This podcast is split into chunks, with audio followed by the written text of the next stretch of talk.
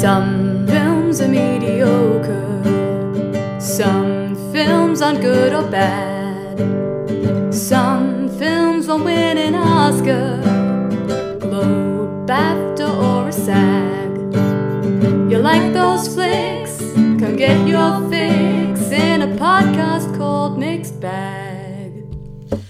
Kia ora, and welcome to Mixed Bag, where we review the mixed, muddled, mediocre, and monkey in Manhattan films Oh.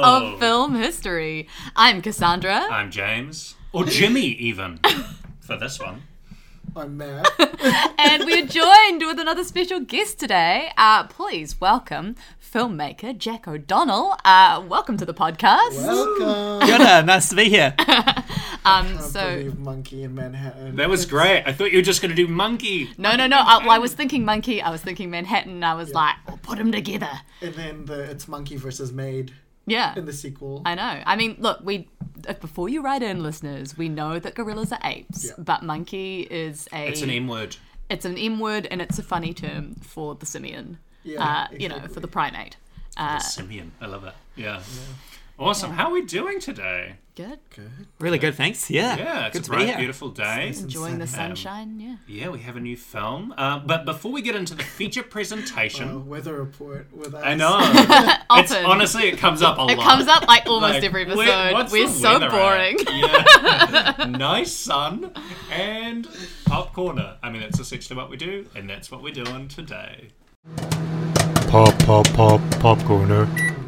So we're recording this a week in advance than what we usually would. So I actually don't have as much. It's been a, a pretty short distance Yeah. since Mm. our Last last pop corner. So Yeah. for the three of us, don't necessarily have a huge amount to report. now, have we talked about Love Village? No, and so that was what I was going to bring to the pod. Oh, cool. This week. Um, so James and I have been watching the Japanese reality show Love Village. I love it. Um, so the premise of Love Village, uh, you might think it would be like Love Island. Not at all. Uh, Love Village uh, is set in the countryside in rural Japan, uh, in an old uh, traditional Japanese house, which is all broken down.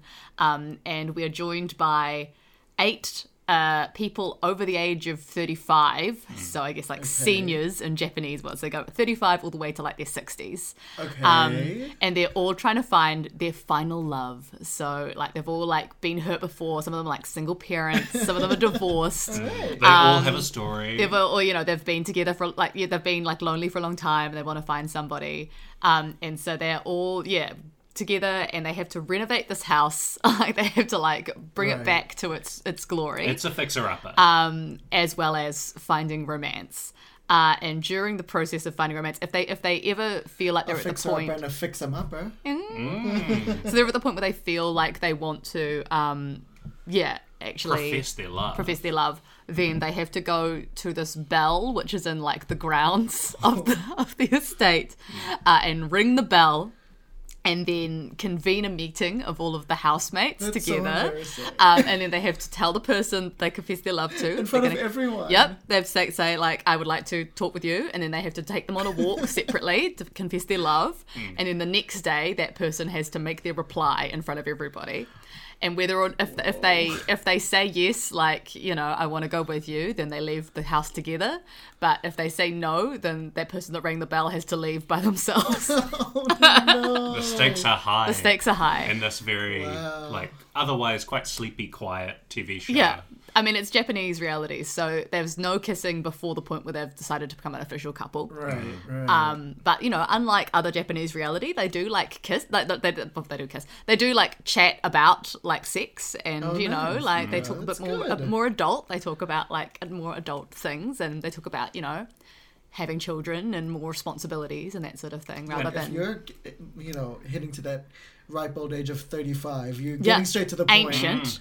Uh, And of course, like you get the like insights into like Japanese like traditional culture every now and again around like what what their kind of values are. Oh my god, we just had one where a guy was like, Well, I, I need to tell you that I'm from a Korean family. And the woman he was with was like, oh, Okay, yeah. And he's like, Well, as a Korean family, we uh, uh, we were expecting the our, like we expect our wives to cook um, a banquet for a particular festival 18 times 18 times a year It was like a 20 dish banquet that she would have to prepare. And I was like, that is an absolute Crazy. deal breaker. I'm not I'm not Yeah, cooking no. 20 traditional Korean dishes 18 times a year. That's Yeah. so often. And so she was just like, mm, mm, mm, mm okay.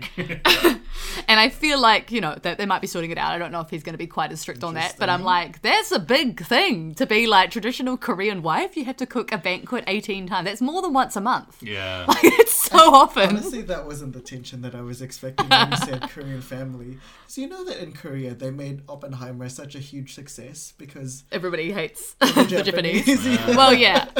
I mean, he's like- he's also half Japanese, so like Oh, he's yeah. previously Okay. had the tensions. And like uh, Terrace House, there are like hosts that watch it and then commentate on it. Yeah. But it's just two of them. And you're like, yeah, they're very sweet. They always like cry all the time, especially the guy who's just like, oh, it's so beautiful.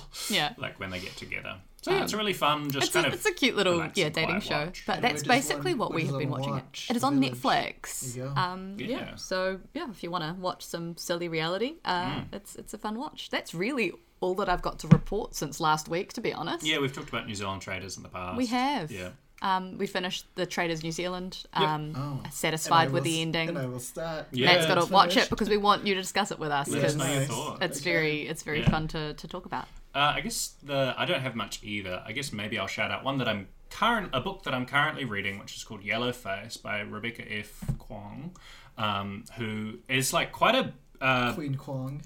yeah uh, uh, big new writer that is um, uh, popping up. She's previously written like Babel and um, Not uh, Babel from the movie, just a no. different Season thing. six movie. Yeah. Uh, she it's built like the a Tower of. It's like a magic uh, magic world. Uh, but this one, Yellowface, is about a white writer who has a um, Chinese friend who is this huge like, like frenemy kind of a frenemy, like deeply showing so up relationship. They're with- both I writers. we were as I was listening to this uh, slash reading, you know, audiobook.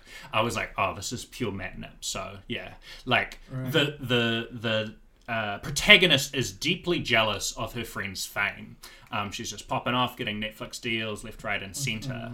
Um, and then they're hanging out one night, and she's like, "This is this new manuscript that I've been working on. I've told no one about this." And she's like, "Oh my gosh!" And she's like, "I'd love you to read it." And she's like, "Oh, of course, of course." And then she chokes on some bread. And chokes on some pancakes. pancakes. That's what it is. Hey. She tries the Heimlich maneuver, but this girl Yeah. is dead. She was mama casting it. Yeah, Crazy. and so That's does- the what can the Yellowface- protagonist do but take the manuscript, the for manuscript. herself? For herself. Re-edit it and pass it off as her own. Um, Incredible. Yeah, so that's kind of the premise now, where she's um, and maybe she's got a name that sounds a little bit like it could be Chinese, and this is a very Chinese-based name. Uh, yeah, and this is obviously a phenomenon that has happened with white writers in the past. Yes. submitting. I think it was poetry was the Yeah, most there's a well-known famous like male white male poet that submitted um like famously submitted poems under a Chinese female pseudonym and was like, um, people have used pseudonyms all the time. Like I don't see what the issue is, and everyone was like, ah one. Yeah, okay. come on. yeah, um, so I'm about halfway, may, less than halfway, about a quarter of the way through it, but I've been really enjoying it. It's really Uh, recommending readable. it before you even finish. I know, Brave, but it's um, it's a good, it's a good read. I'm really enjoying it. It's very sinister and dark, and but like darkly funny as well. It's very funny. It's a good sort of satire. Yeah, we've been listening to to it it around the together. house. Yeah. Yeah. nice. cool. That's it from me. I think. I actually have a few things to report on. Um, I think we haven't talked about the film Past Lives in this podcast. I guess We not. haven't. Yeah. Yeah. We've now seen it as well. Mm. yeah, It's It's a I great film. Yeah, was- I've seen it as well. What do you think? I enjoyed Past Lives a lot. Oh my god, I cried so much. I didn't It cry. I didn't one cry that much, but I, I, I like the sort of sleepiness, like the sort of slow kind of subtlety of it. Yeah. Um, Mm, the playwright um, really shone through. Um, Yeah. Celine Song, her debut. Yeah, I just love that when I was crying, I could hear other people crying behind me. Mm. like, not as because I was I was in the um I was in the lighthouse and I bought my ticket for myself in like one of those shared couches and I was like, sweet, no one's gonna sit next to me. Perfect, love Mm. this. Um, it was a sold out screening, and I had to sit next to a stranger. That's okay. She was also crying, so it was fine. Oh, like share the couches? Like, Yeah, yeah, Yeah. we shared couches. You were able to bond over your tears, like look at each other at one No, point. we didn't look at each other at Okay, all. okay. I feel like be because bit we were awkward. crying, we were even like avoiding each other. Right. right. That could have been your facing meet the other cute. way. It could have been. It could have been one Yeah. hundred percent. I really enjoyed it. Yeah. It was one hundred percent Matnap for Mm. me. I, I wasn't as with it in the first half, but then the second half really, like, all the dots kind of connected. It felt a little like, I was like, okay, I'm enjoying this, but then when, um, you know, the real meat of the, the story kind of comes through, it, like, really pays off, I'd say. Yeah. I just don't know why they all didn't just have a threesome at the end. I mean, they were all getting along better than you thought. Oh my god! I mean, and that's the spoiler Is that it? they're not gonna have a threesome. Oh. Wow, spoiler. yeah. Spoilers, no threesomes. um, If that's what you thought was going to happen, sorry. You never yeah, know. yeah. Yeah. Um, but yeah, it was really sweet, really beautiful. Yeah. Um, Have you Yeah. you've seen it? Yeah, I have. Yeah, I thought it was a gorgeous film. Um, and uh, when I'm just just checking on my Letterboxd review just to like you know bring my Oh, wow! notes here. Here's the official thoughts like- from from Jack. Yeah, no, it was. I just thought it was very particularly effective, um, and it was very before sunrise esque in some of It the way, was. and it was I just, just- very yeah. kind of slow. I And do beautiful. love people just talking. Yeah. Like Yeah. I love it. There's something not cinematic about it, but also incredibly cinematic. Mm. Like, And I thought the just following these two cinematography people around. was really strong for them. yeah Yeah. for like a first feature. Yeah, obviously Yeah. it's not her. The Without any cinematographer. without any spoilers, that final tracking shot was just like ah. Yeah. It's It's, just a- so good. yeah. Yeah. So good. Um, I also watched a film on Netflix called They Call They Clone Tyrone, which Oh, is yeah? an, a Mm. fun um, sci-fi hear it's slash awesome. blaxploitation slash comedy. Um, it's real good. I think you guys will enjoy it. Nice. Mm. It's on Netflix. Yeah, yeah. It stars John Boyega and Teyonah Parris and Jamie Foxx, and it's just.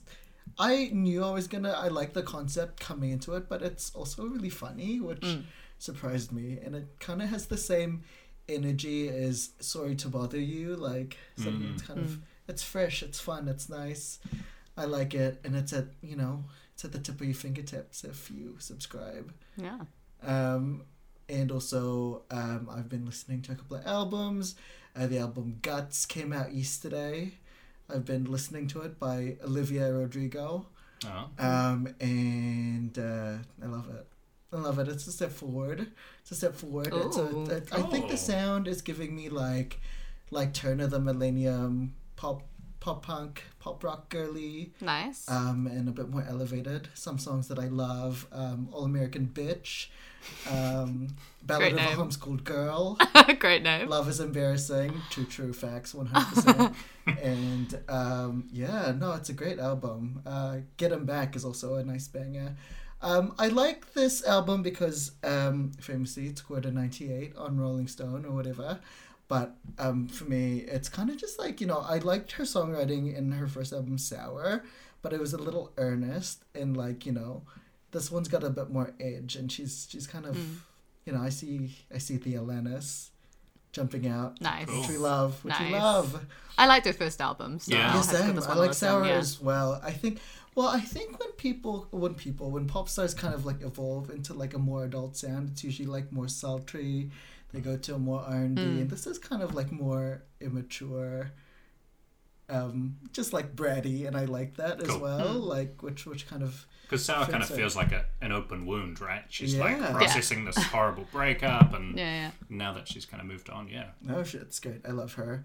Um, and also, um, I've also been spinning in the last couple of weeks an album that has been maligned. Now that it's summer, I, I tried to. Well, it's not really summer, is it? It's But not the sun is summer, out. it is but the spring. sun is out. Very but much I, spring. I have been um, paying tribute to Mother Lorde, and I'm re-listening to Solar Power, the Yellow Album, as I like to call it. I don't know if it's maligned, is it? Uh, it got yes. it got yeah some some maligning online. Okay. I have to say I have not listened to that album. It's Only I've only album, listened to the, f- actually. the, the It's- single. You know what? I was, I've been listening to um to it like the last couple of weeks. It's really opened my chakras, and I'm ready for the summer. Can I jump in with one extra thing that you reminded yeah, me of? absolutely. So I went along with friend of the pod, Lucas Neal, to see Mamma Mia, the Tioha show. And um, I'm not going to talk too much about the show itself, but one moment that really stood out to me. Spoiler to Mamma Mia. Yeah, no, I, Spoiler. but James basically, enjoyed like, it. James enjoyed I it. no, no, I really did. Um, and it's like if you get the opportunity to go see Mamma Mia, you should definitely do it because the thing is, it's got ABBA and it's got like a really like solid plot. It's like she's got to figure out which of her dad it is.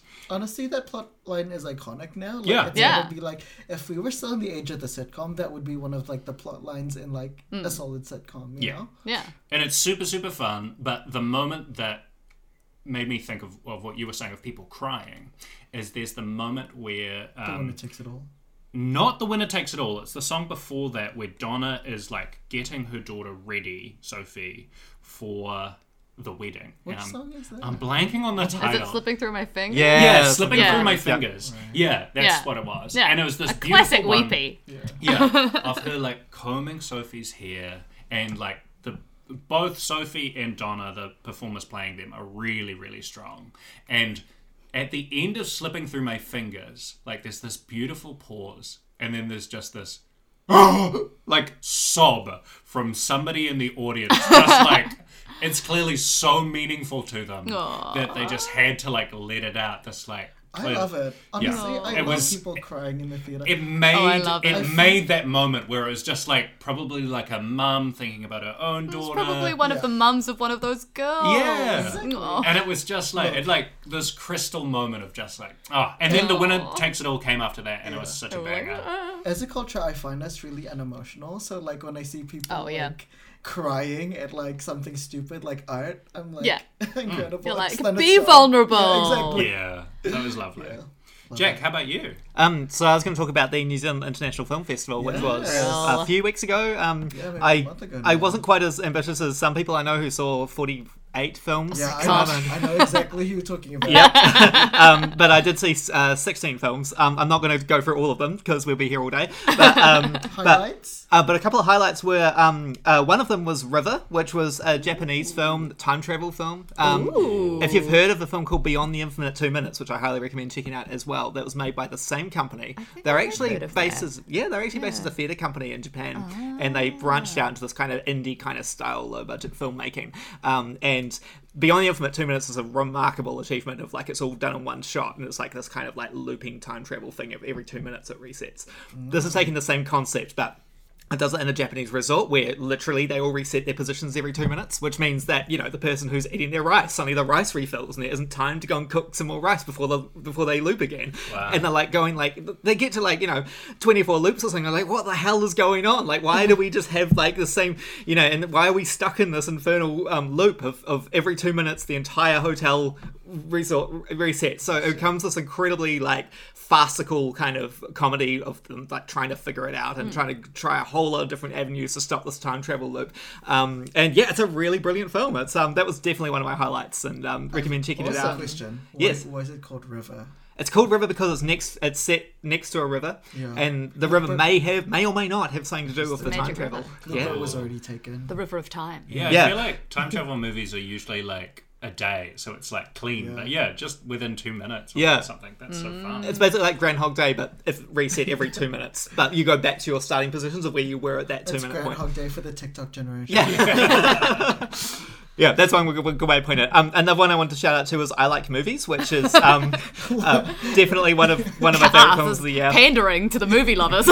yeah, um, lo- literally, it um, it's uh, yeah, it's a film about this Canadian kid who's like, I just want to be a filmmaker, and it's set in 2001, and it's so bizarre seeing 2001 as like a retro period. You know, like you think of 1970s movies, they're all kind of shot in this kind of beautiful washed, saturated colors, and this is like that, but for 2001, because obviously that was when um, you know, the Shrek DVD had just come out, and Punch Drunk Love had just come out on DVD, and those were the two biggest things on the calendar of the year. Then you know they're working, in, so this kid is just like I don't, you know, he's making his movies on his mini DV tapes and with his friends, and um, and it's all just like anyone who's ever aspired to like be a filmmaker or or, or, or work in a video store or love movies from that time period will particularly resonate with that film.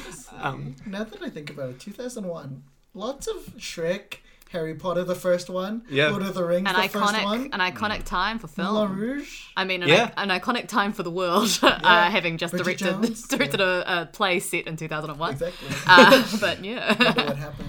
yeah. yeah, it's a, it's a great it's a great film and recommend for anyone who who loves movies. Yeah, it's all in the title. It's on the title, as they say, the titular role. Yeah. Um, and one more that I'd like to shout out to um, is the New Zealand doco uh, Red Mole a Romance, which is Oh, about I hear that's really nice. It was beautiful, yeah. Red Mole Theatre Company, um, which Nice. um, has quite a legacy in you know New Zealand theatre. Mm. Um, this incredibly, you know, it's just really sensitively handled because it was quite a sad story what happened with the creators Mm. of that um, theatre company in the end, and it's just it's just a really beautiful snapshot of New Zealand from like the 1970s to the 1990s in art and in that period, and sort of captures that wider movement. So just want to do a shout out to a New Zealand one as well. So Those are good because we haven't talked about any of those. No, films. we haven't. So that's great. Yeah. Also, lots of red blank theatre companies. I know. I know. Like, Yeah. yeah. We still get called Red Square sometimes. Red Square is none a of the theatre companies. That's the club in Wellington. I'd prefer to get mistaken for other theatre companies. My message to the person who um, watched 48 movies in the film festival: Could you not find another two in your schedule? well, what stopped you from getting 50? this, Yeah. this person said they want to resonate it with 48 hours and be like 48 just feels like Ah, there we go. So- I guess. There we go. pretty pretty Hawaii great. and Alaska. Um, yeah, and um, and I also want to mention a book I'm currently reading, which Nice. you may or may not have read or heard of. Um, it's a New Zealand author called Tamsin Wah, and she wrote a book called Gideon the Ninth. Um, Oh, and it's haven't a heard of it. fantasy novel. Title? Yep, and the, the basically the tagline or the pitch line is uh, lesbian necromancers uh, explore a gothic palace in space. So um, Sounds good. it's all about skulls. spells. and- to me. I love it. Amazing. I'm about halfway through, um, and it's a wonderful piece of New Zealand uh, literature, uh, fiction. You know, literature. You can call it that. It's, it came out relatively recently in the last. Well, the fiction is all, five all years. fiction is literature. yeah, that's that's right. It, it's uh, about halfway through. It's a really great book. It's got lots of skeletons. Uh, com- you know, a, a plot that's that sort of keeps you guessing, and it's Nice. it's really worth checking out if, if you like that sort of content. So yeah. Cool. Cool. Well, that is a colossal amount of pop culture. And you know what else is colossal? It's our titular role with our feature presentation. Woo! King Kong. Feature presentation. Okay, so uh, Jack, you suggested this as uh, when you were thinking about possible films that you might want to come on the podcast with, and we were all real keen um, because, yeah, uh, Jack actually submitted as a short list. So you know, yes, we he submitted picked- as a shortlist, picked. um, and this was the one. I think James and I voted for King Kong, and I think Matt voted for something else, but was won over. Oh, that's but we'll talk about that later. Future Maybe we'll do that one another time. Yeah. Yeah, exactly. Um, but yeah, so do you want to talk about why you wanted to bring this one to the podcast? Absolutely. Um, so, King Kong 2005 is Peter Jackson's absolute love letter to the movie that made him want to make movies. If it wasn't for King Kong 1933, um, Peter Jackson has claimed, you know, that he might not have wanted to be a filmmaker, in which case we wouldn't have had Bad Taste, Brain Dead, Meet the Feebles, Heavenly Creatures, The Frighteners, and then the movie that changed the entire New Zealand film industry for better or worse, Lord of the Rings. and um, Shelley Bay would be like different. Yeah, so um, so what- would be out of That's would be destroyed.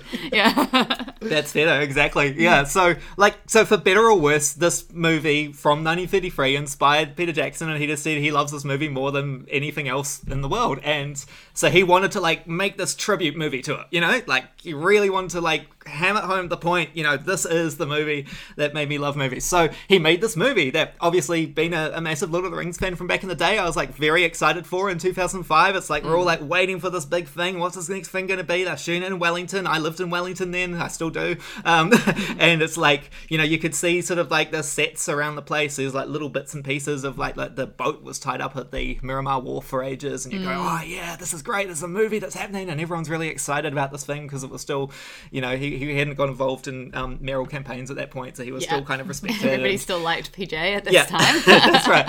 Uh, and um, and yeah, it was just super exciting. It was like the most exciting thing of the year was that Peter Jackson was making this movie of King Kong, and it's the thing he's like ultimately wanted to do. And it's just like, okay, let's see how this plays out. So you go to the movies, you sit down, you watch this thing, and you're like, it's very long. Um, but I get it. He's kind of like, I'm, this is the thing that made me want to make movies, you know. So you're like, okay, I get it. You like, he kind of wants to be like, make sure that every single detail from that movie gets put on hmm. screen, and you want to feel every moment and every piece of emotional thing, and every every character and not character, and every character and their little subtext and their backstory, and you're just like, there's so much to love about this Epic. movie. It's, it's epic. It's epic, yeah, yeah. yeah. And then there's so much not to love about it because That's the it just thing. It's got both. That's Yeah. why we love these films, you know. That's why we want to discuss them. So that's why I thought this would be a good time to answer your original question. So Yeah. This, this is the first film since his like Yeah, this is his next film after Lord of the Rings, right? Yeah, yeah. yeah.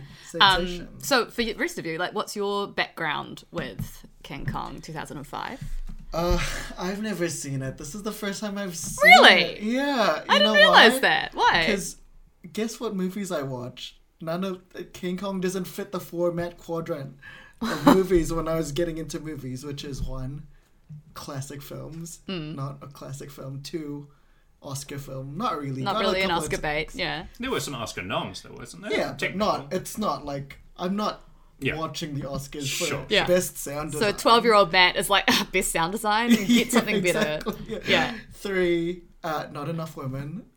Although There's, like, I think literally one. you There's go only for one. bet for Naomi, don't you? I do like Naomi, but like literally, she's the only She's the only woman in the film. film. Yeah, Yeah. yeah. For um, it's not a comedy. So Well, isn't it with Jack Black? Yeah, We'll talk about it. We'll Right. see. So it just never came out. so That's- it just that's never. so it's surprising not to you me. know. It's not matnap for me at that Yeah. that yeah, age. yeah, yeah. Um, and also, it wasn't an auteur film either for me in my age that at that time. Although Yeah. now I guess I'd consider Peter. PJ, an Yeah. auteur.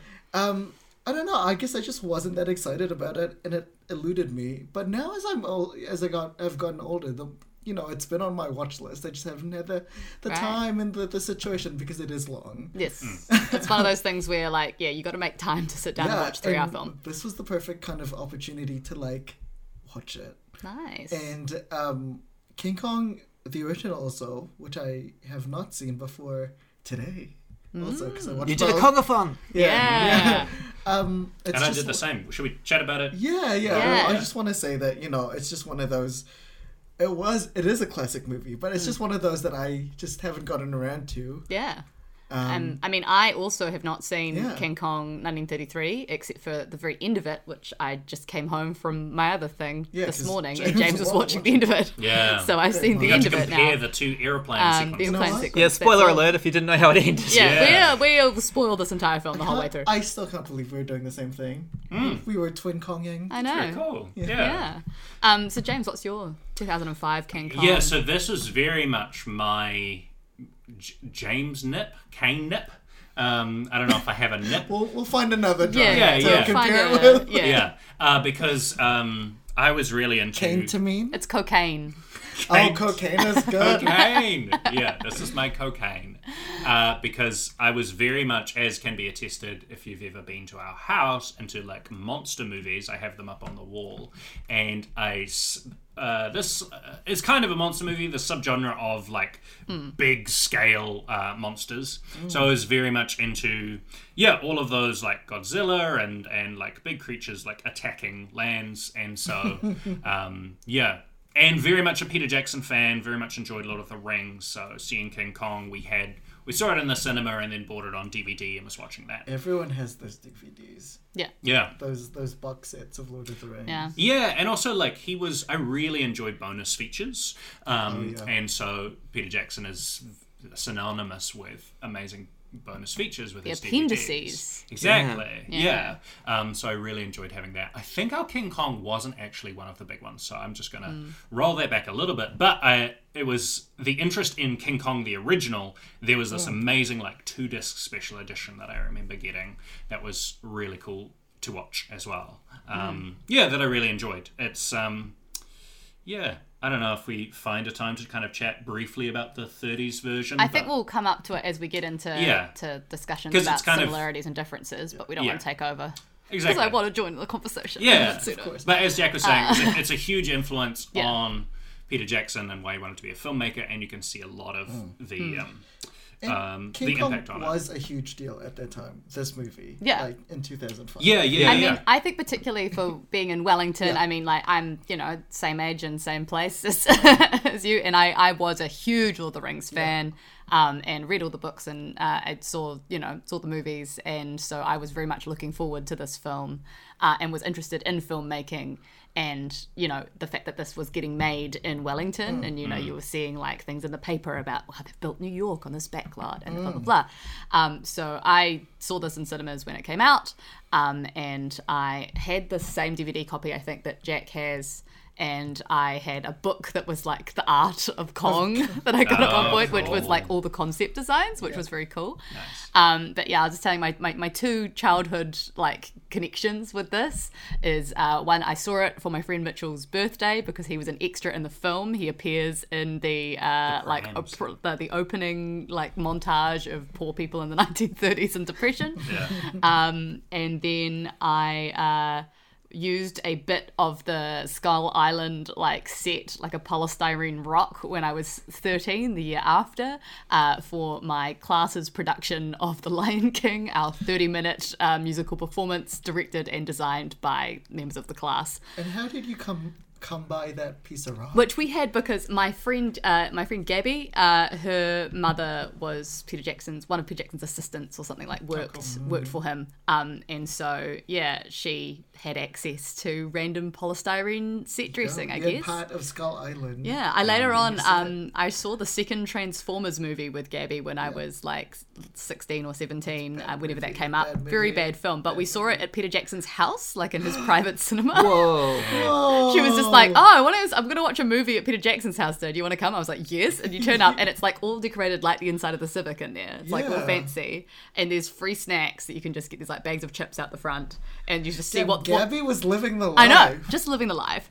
Um, and we went in to go watch this film. I'm like, I wonder what film it will be, and it was Transformers 2. It was real bad. Rise of the Fallen. Hey, But yeah. you got the experience. Clearly, though. like nobody else wanted to go, so that's why they were like, I don't know, Yeah. my assistant's kid can invite one of her friends. Was PJ himself there, or was No, just a... no, I don't know. It was like they just had screenings. I don't know. He just has like a private cinema. That's cool. We should invite Peter Jackson to come on the pod to discuss Transformers: Rise of the Fallen. Yeah, they're like, why, did you play this at your cinema? Why he was screening it. Um, Anyway, so those were my those were all my King Kong anecdotes, uh, my connection to this film. But uh, yeah, I was a fan when I saw it. I will Awesome. say, yeah. I just want to check, Jack, because you gave us that wonderful intro at the start. Is there anything else, like personally for you, in terms of first seeing it, that you want to discuss? Yeah, so Once you actually saw it, what? what did- It's so interesting because I because my friend had tickets to it. Um, it was really weird because they had the obviously the international premieres and stuff, and the very last premiere that they were having uh, was the Wellington premiere, which they had this big red carpet out in Courtenay Place, and Yeah, everyone yeah. had like you know banana um, slogans and things like that. They they were like the banana things to like sign autographs on. It was it was quite funny. Cool. Um, but the weirdest part of this for me was is that they is that it was the same day it was being released generally in New Zealand cinemas. So I went into Reading Cinemas at 11 a.m. with my friend and who had got tickets to an advanced screening or something like that, and we came out at 2 p.m. and then got to see them walking down the red carpet. Um, so, So that was cool. pretty surreal. Um, Nice. and yeah, and I was just like when I first saw the movie, I was just like, the first half is basically Titanic, and the second half is basically Jurassic Park. And I've seen the original King Kong, and that was about half the length of that. And Yep. I was like, I want to love this so much because you know this is like so exciting, and we're at this premiere, and I've just seen the movie, and wow! But like at the same time, I was like, "Oh, I just feel like it's kind of ripping off a lot of other movies here. But I know it's I know it's homage, I know it's homage, and that's all good. Um, Yeah. uh, and um, but yeah, I did I did struggle to um on that first viewing to really like sympathize with a, a giant gorilla who you know really had better things to do than um, than go to New York, you know. Um, but at the same time, I was like, no, but this is like emotional stuff, and I was really like, you know, I sort of had this like conflicting of war, feeling going. yeah. yeah. And then I watched it again on the second viewing, and obviously, you know, I think it might be that thing of you know when you see something more than once, you kind of uh, more familiar with it. So, Yeah, so I went to see it in the cinemas again a second time because I think you know friends or parents or something went to see it, and I was like, oh, I'll go along and see it again. Yeah, that sounds good. Um, and on the second viewing, I was like, okay, I know what I'm in for now. It's okay. Um, and um, and I was like. Yeah, no, that was really nice. It was like a lot of characters in there and a lot of mm-hmm. nice things going on. A lot of beautiful sunsets, a lot of great cinematography, a lot of great special effects, and you know Andy Serkis's performance as, as King Kong is, is, is really great, and Naomi Watts is really great. And I was like, okay, there's a lot to like about this movie. So um, I think the first time whenever you see something you've got high expectations for, you're always going to be slightly mm. disappointed. It's like it's not Lord of the Rings, you know? Yeah, uh, mm. yeah. And Peter Jackson, I guess, was your guy, right? Like, Yeah, he yeah. was one of your big PJ. favorite filmmakers. Yeah, That cool. detail about the banana is so funny. That's so good. Marry a banana scene. No bananas in this Did film. they have no. a big like? Because you know they did Gollum and stuff for the the red Did carpet. they have a big Kong? Do they have a big Kong? I can't remember. I don't think so. so. Um, they, they, I don't think they just had the banana, the banana things over Right. yet. But this was a very expensive film, right? Like Yeah. at the Oh, time, yeah. like one of the most expensive because it went massively over budget. It was Yeah. a lot Yeah. longer uh, than expected. Yep, so- PJ himself had to put in 30 million just to reach the budget because Crazy. of the fact that that was how much it was going to cost. I remember reading an article about this um, just a couple of months before the movie came out. It's like PJ has put, has put his own money in because he's demanding that the film was three hours long. And the studio were like, well, we want to make it two and a half hours. So he's like, Yeah. right, I'll have to pay the extra amount of money it would take to finish off these shots. Uh, so there was a lot of. studio. Yeah, so, so, so you're on the filmmaker's side. You're going, I want to see this vision that you know that he Mm. has here. You know, it's really interesting. yeah.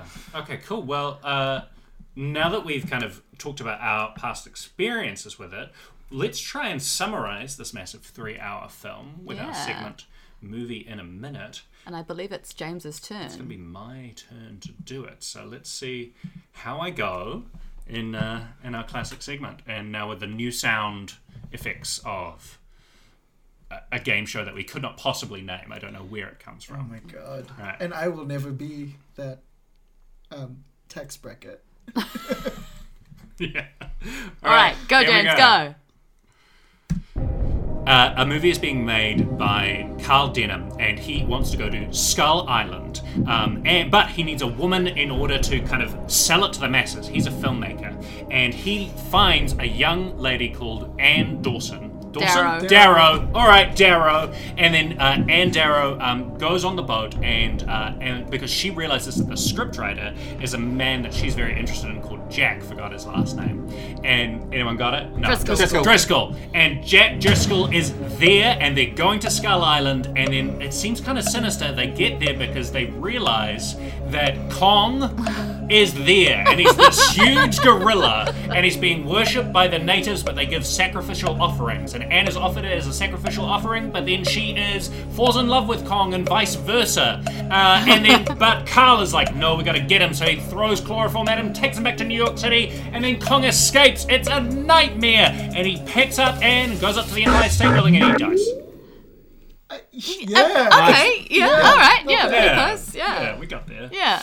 Yeah, a Um, lot of a lot of time's been on the premise on the on the on the beginning, Hey. but you know. I gotta get better at names, so I gotta. Well, I, gotta think you just gotta not use them. That's the thing. I just go like so. Adrien Brody and Naomi Yeah. Watts are here on a Just boat, like- like. 'Cause you, you did have the names, but you opted for the last names as well. I know. Yeah. Should have just done first names. That's all right. But yeah. I just have a burning question. So, Jack, the banana was it the pen or the paper? It was the paper. so paper. yeah, yeah. So it was these cardboard bananas that were hanging out, and everyone like got like. I'm just getting like we're signing, we're just smushing a banana into the. Wait, what? You're signing on to a banana. I thought it was Paper a banana, banana. pen. It was With like a the shape regular pen. pen Yeah, I I a thought the banana. pen would be a big banana. Yeah, see, that's why I needed to clarify. well, that would be cool, but How then, is it paper? What is a cardboard banana? What do you mean? Like piece- a big piece of it's- paper. It's, it's- a banana Oh, shape. in a banana shape. shape. It's shaped like a banana. It's a picture I of a banana want on it. novelty pens. I'd want novelty pens too, but I mean they're already thirty million dollars over budget. They couldn't Yeah. afford to Or make. maybe they were banana signing on banana boxes because they ran out dear. of budget. Well, You know, Anyway. I mean, that was that was the plot of the um, it is indeed. Two, 2005 movie. Yeah. Kind of the same of the 1930s one, actually. Yeah, generally, Almost. yeah. Except that they're not. act- Jack Driscoll's not an actor. He's the first mate. Yeah. And uh, And Right. I'd say that Fay Wray's and doesn't really fall in love. no, they with don't Kong. fall in love. She's just. Kong uh, is- I, I don't know if you would say necessarily that they yeah. fall in love in this No. movie, but That's a shame. one could one could interpret it form that way. But They she clearly feels for him and connection. and loves him in some way. Yeah. Um, but yeah. I don't know if it's necessarily romantic. Yeah. Yeah. But it's definitely also- not. There's no sympathy for Also- Kong in the 30s. The- No, Kong's just kind of like an animal. He's just a monster. He's just a big monster yeah. that's going. And also, the men are all horrible in the 1930s. Yeah, it's like horribly sexist. Yeah. James and was racist. quoting the 1930s one to me earlier today. Oh yeah, the best line is like, uh, "This is Jack Driscoll to Anne," and he's like, "Well, I guess I love you." And it's like, "But Jack, you hate women," and he's like, "You're not a woman." what, what does he say? You're, You're not, not women. women. That's what it is. Yeah. and it's just like, oh, cool. So just misogyny. Generally. Oh, Oh, okay, Jack Jack is is showing pulling us a picture. Oh, Oh, the these are the bananas. bananas. Oh, Wow. good. Maybe Yeah. we'll put this on social media. Okay, yeah. Love, we love that. We gotta find that. Love it. Nice. I just I just did a quick Google search while we were chatting about these bananas yeah, Yeah. uh, from the 2005 premiere.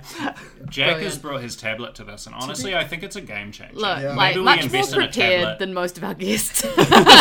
Well, let, us not rest drag of our our other guests. Much more prepared than us. More than us, yes. Yeah. Yeah. Well, I mean, we we just wing it every time. Exactly. Um, but all right, we've talked about the plot. Now it's time for the hot. Sizzle, sizzle. Time for hot banana. Time for hot banana slash You can do a hot banana, most right? visually In a- Oh yeah, fried bananas Yeah. are good. Have it on pancakes Oh, yeah. mm, with some bacon. Uh, okay, I'm gonna go first, Yeah. which I rarely do in this segment. Okay. Um, because I have an offer, and I don't know the character's name. I thought you were going to do Kong. I was thinking about it, but no, I have one, and it's the Sinister Captain. Same. Oh, Oh, my god. same. What a hottie! Thomas. Thomas the Captain. I was like, he was so he was Oh, sorry. brooding. Thomas is his acting. He's called Captain Englehorn and Captain Thomas Englehorn. Kretschmann. Yeah. So Captain Englehorn, he's like got this way of addressing everybody before he doesn't even know they're going to Skull Island. Yeah. But he's just like, well, are you ready to I don't know. There's something take about on the him. I risk? think. I think he and knows. he's got yeah he no he doesn't because then when they Doesn't find out like he's like saying you got to go there there's he's like there's nothing there there's only water what do you mean Right. you're I leading know, into a But yeah he knows that he's hot. but he knows he that he's sinister that there's smoking. problems Well, um, he does. So the reason why I think he's being sinister is he does chloroform. Um, Yeah, he's animals. oh yeah he's not a Come good on. guy he's Yeah. kind of he's a it does live animal capture he's Yeah. quite a baddie So, but like in terms of like, but you know baddies, like, like he's, he's, not the worst. but he's worst. smoldering Yeah. Yeah. And is this a new addition to our like hot jobs? Like the captain? boat captain Boat Mm, captain? I don't know if it's always a hot not job necessarily No. a hot job. But Yeah. anyway, he's made it hot. Yeah. Yeah. yeah, I'd say first mate is a hotter job than captain Yeah, Jack Ah. Dawson, kind of a first matey like Mm. Deal. The thing is, like, there's a lot of attractive people in this film, but Yeah. Thomas just like I don't know. There was something about him. something about him. And it's like his stare, and then he, he turned up at the, you know, I he, he also- saved the day at the and last in minute. multiple scenes. And then when Carl's going crazy and he's like, "We got to get Kong," he's like, "What are you doing? Get out!" Of it No, that's not his accent. He's a slight German accent, which is Yeah. really hot too. I also Yeah. there's the unknown factor because we know Naomi Watts, we know Yeah. Adrien Brody. Mm. but we're like, comes who this is man this? is like, who's Who's this? Thomas? I And I know was, him. I was immediately as soon as he started talking, I was like, "What is his filmography?" He's kind of got that like the hotness of the guy from Game of Thrones as well. Yeah. Um, Mm, yeah, Jaime. the yeah Jaime Lannister. Um, oh, Jaime. I thought you meant um Daenerys is like the guy who's obsessed with her. no, the older no. guy, but which he also kind of looked like. oh yeah, I get. I can see You that compared too. him one shot. He looked like Liam Neeson. He did, Yeah. Mm. So he's in Cars 2. He's in Infinity dear. Pool. He's in Captain America: The Winter Soldier and Avengers: Age of Ultron. Okay, don't so he know, must just- play a, he's a in the- Marvel now. Maybe he got called in because he's in The Pianist and Adrien Brody is also in that. And Adrien's like, I know a guy. I know a No guy. guy, no German guy. Yeah. Thomas Skritchman, is that his? name? Uh, Kitch Kitchman, I think. okay. Well, anyways, Yeah. he got top billing. I'm kidding. No. He got top billing in our hearts. He got billing over. Was it Carl? Carl Kyle? Chandler. Carl Yeah. Chandler. Yeah. Yeah. I guess this was before Friday Night Lights. Yeah. Mm. Um. Do you have a do you have a do you have a MVP most visually pleasing member of, of cast? I do. Um, for me, it's Jack Black as uh, Carl Denham for several reasons. One, because actually, Nice. you, you made me think about this, Cassandra. You said that um, you thought like whenever Jack Black turns up in a movie, you just feel so much happier. yeah, he's a guy I love to see. I'm always happy to see him. And, and he was using a bit of his like improvisational comedy skills. Not too many of them here, but he, I just feel like he kind of had this kind of playful thing going on. And I was like, I don't know if anyone else playing that role would have bought that with him.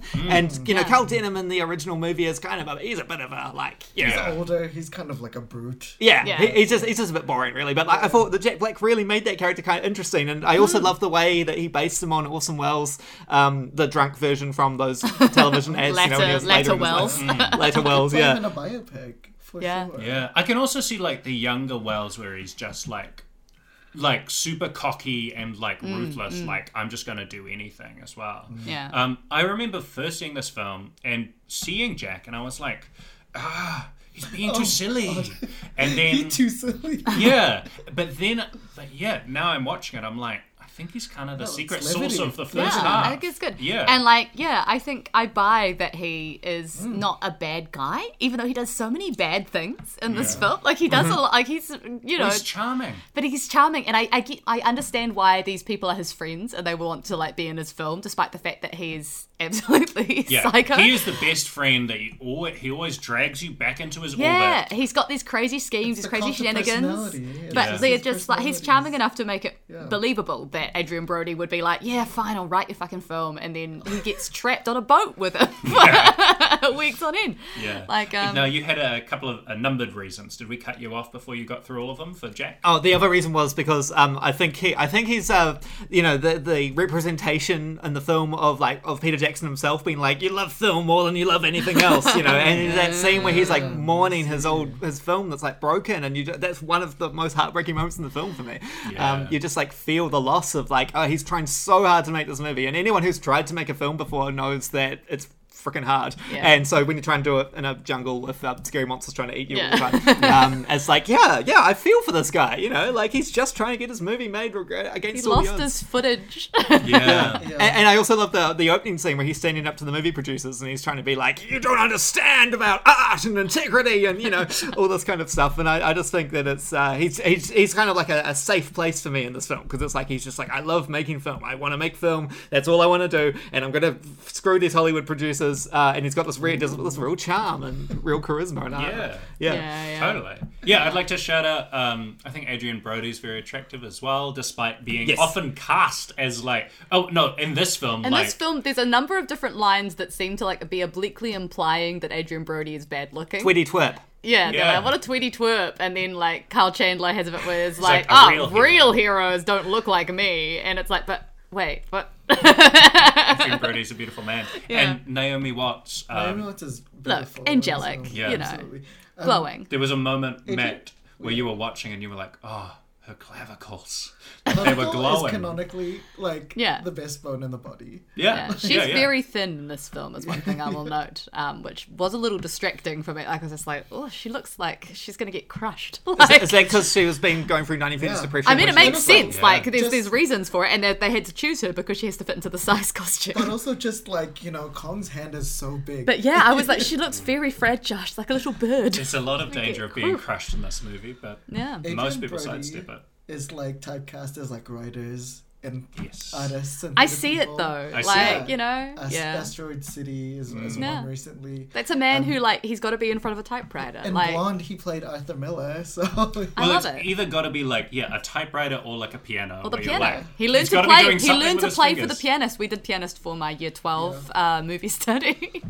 uh, Why so is it that English about it. teachers always pick like Yeah. good but yikes films? Yeah, where like, problematic director, but I uh, think, you know there were a lot of at that time it wasn't as you know like we weren't as savvy about that stuff. yeah. Yeah. But triple feature of piano pianist and piano teacher. Oh wow! Not yeah. every rule for the students, That'd but be you know, pretty harrowing. Pianothon, yeah. pianothon. Pianothon. Um, yeah. Anyways, Let's so move on to our next segment. Mm. Let's move on from pianos to the titular role. There is no role of the Tempest. It is the titular role. Okay, King Kong. So, um, a question I had during this movie, which you guys did explain to me, is uh, Kong is presented as Kong, the eighth wonder of the world. That's the, the on the marquee when he's captured and he's put in New York in, in the theater. Um, I don't, I don't totally understand how they know that his name is Kong I think they just heard the the because the the, the, the, the Skull Islanders kind of just said like uh, something in their language that included the word Kong. yeah, and but- that's the only thing they could pick out. I Yeah. Think it's pretty shrewd. And I don't know. thought- Jack's got an. Yeah. In the 1933 film, as you would know because you watched it this morning, um, the natives and them actually have quite a sophisticated discussion where they, Yeah, um, yeah, where they're like, do. yeah, he's called Kong. You know, we need to make a sacrifice to him. you know, they, they have this kind all. of, they, they Okay. kind of have this expositionary thing, if I remember correctly. Is that Yeah, I they just so. speak in English? they no, no. So like one of the people in the in the ship, I think the maybe the first mate or not the first mate, the um, right, the yeah. skipper. Yeah. He could could um, Speak the language. the language, the local language. Right. Um, he is, I guess, called Kong, but you know they've added the honorific of king. Yeah, well, So Kong they didn't sound yeah. like cool enough, so they had to Yeah. call him the King Kong. Yeah, I guess And- Kong probably just means giant gorilla, like a maybe, you know, or Yeah. just like the the terror or species. something. Yeah, like But- the beast. I don't particularly mind that like they were all like, oh, sweet, what's what's that Kong? Okay, sweet, we're taking that and running with it, and Uh-huh. you know, so they just And Yeah. honestly, the legacy of the name Kong, incredible. I mean, Mm. that's, they're not going to do something else. It's just kind Yeah. of one of those things that I've never really interrogated until I had to think Yeah, about the fact when we're doing this titular role Yeah. segment. And I was Yeah. like, it's oh, just yeah, like why And do actually- we call him Donkey Kong? Kong. But he like- doesn't Yeah. actually go by Kong, uh, King Kong anymore. He's dropped it because Kong Skull Island and Godzilla vs Kong. Like he doesn't want to be known as the king anymore. Yeah, King Kong was the, the, the name given to him forcibly by Carl Denham when he made the I don't know. stage I love show. the name King Kong. It sounds like a rap name, which I love. You know, he sounds like a rapper. If if King Kong never existed, Yeah, um, and also obviously King Kong is the the ape, the big ape. Like to s- speak of the titular role, which we don't see until like 70 minutes. yes. So- 15 minutes in. That's another that's another funky thing about this movie is it's like the first 70 minutes um is great for all of the movie in jokes and the scene up characters, but then it kind of drags. You're like, hang on, which movie are we watching again? And you know, sort of going like, "Oh, we're still our, uh, my Kong clock is still ticking. Like we do- haven't quite seen Kong yet. We do have an air of like Kong, like Lumpy, the character Andy Serkis plays that isn't mocapped. Uh, talks about like this like beast that cannot be named is yeah. awful, and we get the sense from the map like a, a drawing of Kong. So I think like his Hmm. impact is somewhat felt, you know, as we're gearing up to You're it. kind of building towards Yeah, you don't want to exactly. You don't want to show too much of it right Hmm. away, similar to the Jaws uh, approach. I do have to say my history with King Kong as well. Just to add on earlier, King Kong, so his his place in popular culture cemented. Hmm. Like The Simpsons, I'm sure they've done a King Kong parody. I'm pretty sure they have. Yeah, exactly. So many other cartoons they've done that. TV shows. I mean, there's TV also shows. like classic parodies of the film King Kong itself, That's like what I not mean, necessarily yeah. like the, the the monkey, but Yeah, like but using the taking the the lady up the tower. yeah, or, like end of whatever. Rocky Horror Show. There's a there's a classic Yes. um that where Rocky climbs up the tower, the like- RKO tower. Yeah, yeah. the RKO Yeah. tower in imitation And of King Kong does the beating his chest. talking about like Fay Wray and that song at the Yeah. start. That's Yeah. how Yeah. it's Don't dream uh, it. Remented in my mind. Um, and also, um, one, the stop motion effects of the original King Kong can't be overstated just how influential they are. And they still look amazing They today. do look amazing, even though Kong's actual face looks really goofy to me. Yeah, they do like insert like close up shots. That's um, There was an more animatronic, I believe. Yeah, the animatronic I think is still like powerful and scary, but is a little goofy too. Um, and two, oh yeah, because this was obviously the original was very influential on like stuff like Jurassic Park. When I was a kid, I always thought it was weird that, or like wild that it was like, oh my gosh, dinosaurs in like the suburbs in like the city like that's so crazy who could think of that and i'm like oh king kong does that and that's where it came from Are you talking about the Lost World where they go to New York? Yeah. basically to the end of King Kong. Yeah. exactly and i'm like oh of course like this influenced that Mm. and like that's it's baked into it like not only do they go to skull island and witness kong uh, this figure like apparently the the directors there are two directors of the 30s film like he saw like planes flying around in new york and he thought like oh that would be so cool of like kong in the empire state building being like yeah this quote unquote yeah primitive representative being killed by modern civilization. Um, yeah, and I think it's just a cool like story, even though it comes with its fair share of problems as well. Um, well, should we start with the good things? Yeah. Now, should we have a look at our bottles, as we call them? Yeah, Or should we call them the bananas today? Oh yeah, we swapped them on purpose. but does Kong like bananas? He likes. We never see him eat it. Yeah, he eats bamboo. bamboos, He eats the shoots and bamboos or the leaves. bananas. yeah. Um, but yeah, okay. So I really love the King Kong and and Darrow relationship Yeah. in this film. Hmm. Like, I think it totally. I totally buy it. I am like. I think that whether it's Andy Serkis's performance in mocap or it's the animation or whatever it is, I think he like the character of Kong as a constructed character is so well done. Like I think you just read so much in his face I and his gestures and his eyes. Yeah. Like ah, I just think it also gives the heart of the film that, Yeah. that, that relationship. It's like I wouldn't care as much if if it was just kind of like the 1930s if it was just a big creature If- that you had to get like Yeah. it would just kind of be a boring yeah Well, it also kind of it humanizes Kong and the design of Kong, which Yeah. we can get to. Incredible. Um, yeah, it also shows that connection that we have with nature, with animals, with like there's something there. Like yeah and it's a lot more like sophisticated as a performance, I guess, than something like Gollum, which is awesome as well. But it's a very like showy, like like Oh, doing God, the oh, Who he is came that? he came here Yeah, but like it's like quite a like a um, theatrical performative role, which is awesome. But like Kong is like your palette is so much more limited. In the eyes. Uh, yeah, um, and he completely nails it. And I he goes on to do Caesar with the um, Planet of the Apes films, which is he's also incredible in that. But like the ability to inhabit that um, that gorilla is Also, Yeah. it's just you know Really how they say that like cinema's for the faces. It's like Kong's face is so big that you just like Yeah. you see all this emotion in his eyes, so you just feel a lot more for him. Yeah. Yeah. I also think um, Naomi Watts does a really Oh, good job on Naomi the other side of the, the relationship as well. Like, film. I feel like she,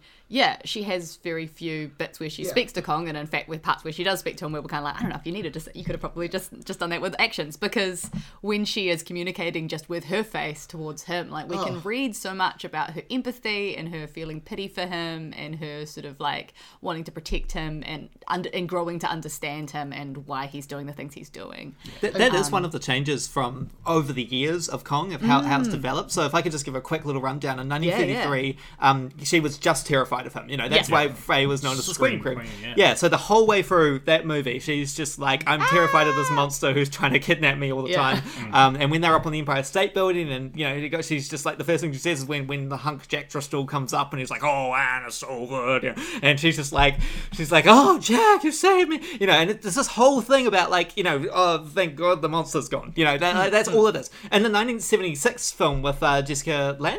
Um, uh, th- that's a bit more weird because Kong gets quite touchy feely in that one, and I'm not too sure how Yes, Jessica Lange Jack sent us a showed us a about it. YouTube clip of this one because we haven't none of us have seen the 1976 thing I think but Mm. Yeah, yeah, that's right. And, so- and so, so, his, so it's kind of a weird sexual thing Yeah, that it's a doesn't. more sexual kind of charged relationship between Mm. well Kong at least like in but then that becomes even creepier Yeah. from her because if she's not like into that then that's even like grosser that's even more invasive and scary Yeah. So, so, so, so the way it's evolved, and then of course in this one, um, it's not the fact; it's the fact she befriends him. That's the really sweet part of, of their relationship, and the fact that they actually, she actually cares about him, and that's really obvious in the way she's like, "Don't shoot," and the planes are going at the end. She's like, it's quite heartbreaking, you know. Yeah. And it's and it's like and um. And that relationship is what sort of cements it, and also makes it more, kind of more powerful in that sense than the other two predecessing films. yeah I mean I'm gonna say I teared up at the end of this. Mm. Like when they're having goodbye on top of the the big the needle at the top of the Empire State Building I was like oh it is beautiful. Like you know she's like touching his face. I was like oh like it's it's so it's like a beautiful doomed love story. It's the sense of that there's no way for him to you know live in this city and that's why yeah it's so it's so tragic even though um yeah like there's uh, it's not his fault that he's done all this destruction. There's no way that he can live, you know. like there's there's no there's no possible way Well, out. They're the only two creatures that understand each other fully in this Yeah. film as well. Yeah, I just want to say, yeah, Naomi was incredible because, yeah, her face, her actions, her just like, y- she was so empathetic and emotional. Hmm. Um, and also, she was funny. Like, I loved her little pratfalls. and, Yeah, like, I like that's what she first wins him over is that we're given this additional backstory that she's a vaudeville actress specifically. So Yeah. she starts out, we see her doing like male impersonation things and doing like little sort of goofy joke routines. Hmm. And then once she's first been captured by Kong, the way that she wins him over, like entertains him, is she does these little pratfalls. Um, just just an amazing scene because like Yeah. It builds from like oh let's keep him like entertained so he doesn't kill me. And then kong really enjoys it when she falls over. And then she goes no. And they're like they're establishing the base of their relationship. Yeah. and kong gets very upset at that and then like learns like oh actually maybe i should be um uh have some humility and like not be like that. And that's conveyed largely with like nearly no dialogue like i think she says like one line being like yeah. And like on she's not like super well written either, but like she gives a lot to that She role. She does so Like, much with Yeah. that role. And like think- yeah. even even just the physical aspects of her Mm. screaming and like being terrified of Kong and the other creatures, she does that really well as well. Like Mm. Yeah. so she like she aces all of the little components of her performance and elevates Yeah. it into something feeling like a full-blooded human. Yeah. And I think it's a credit to the screenplay because, like, yeah, the the the Anne character in the '30s version, which uh, the team Peter Jackson is like sticking pretty close to. Like, I really like that they fleshed out this character just that little bit more, so that we kind of see what what her career is like and yeah, what her talents are. Because, as Jackie was saying, she just essentially does look beautiful and scream in the the '30s version.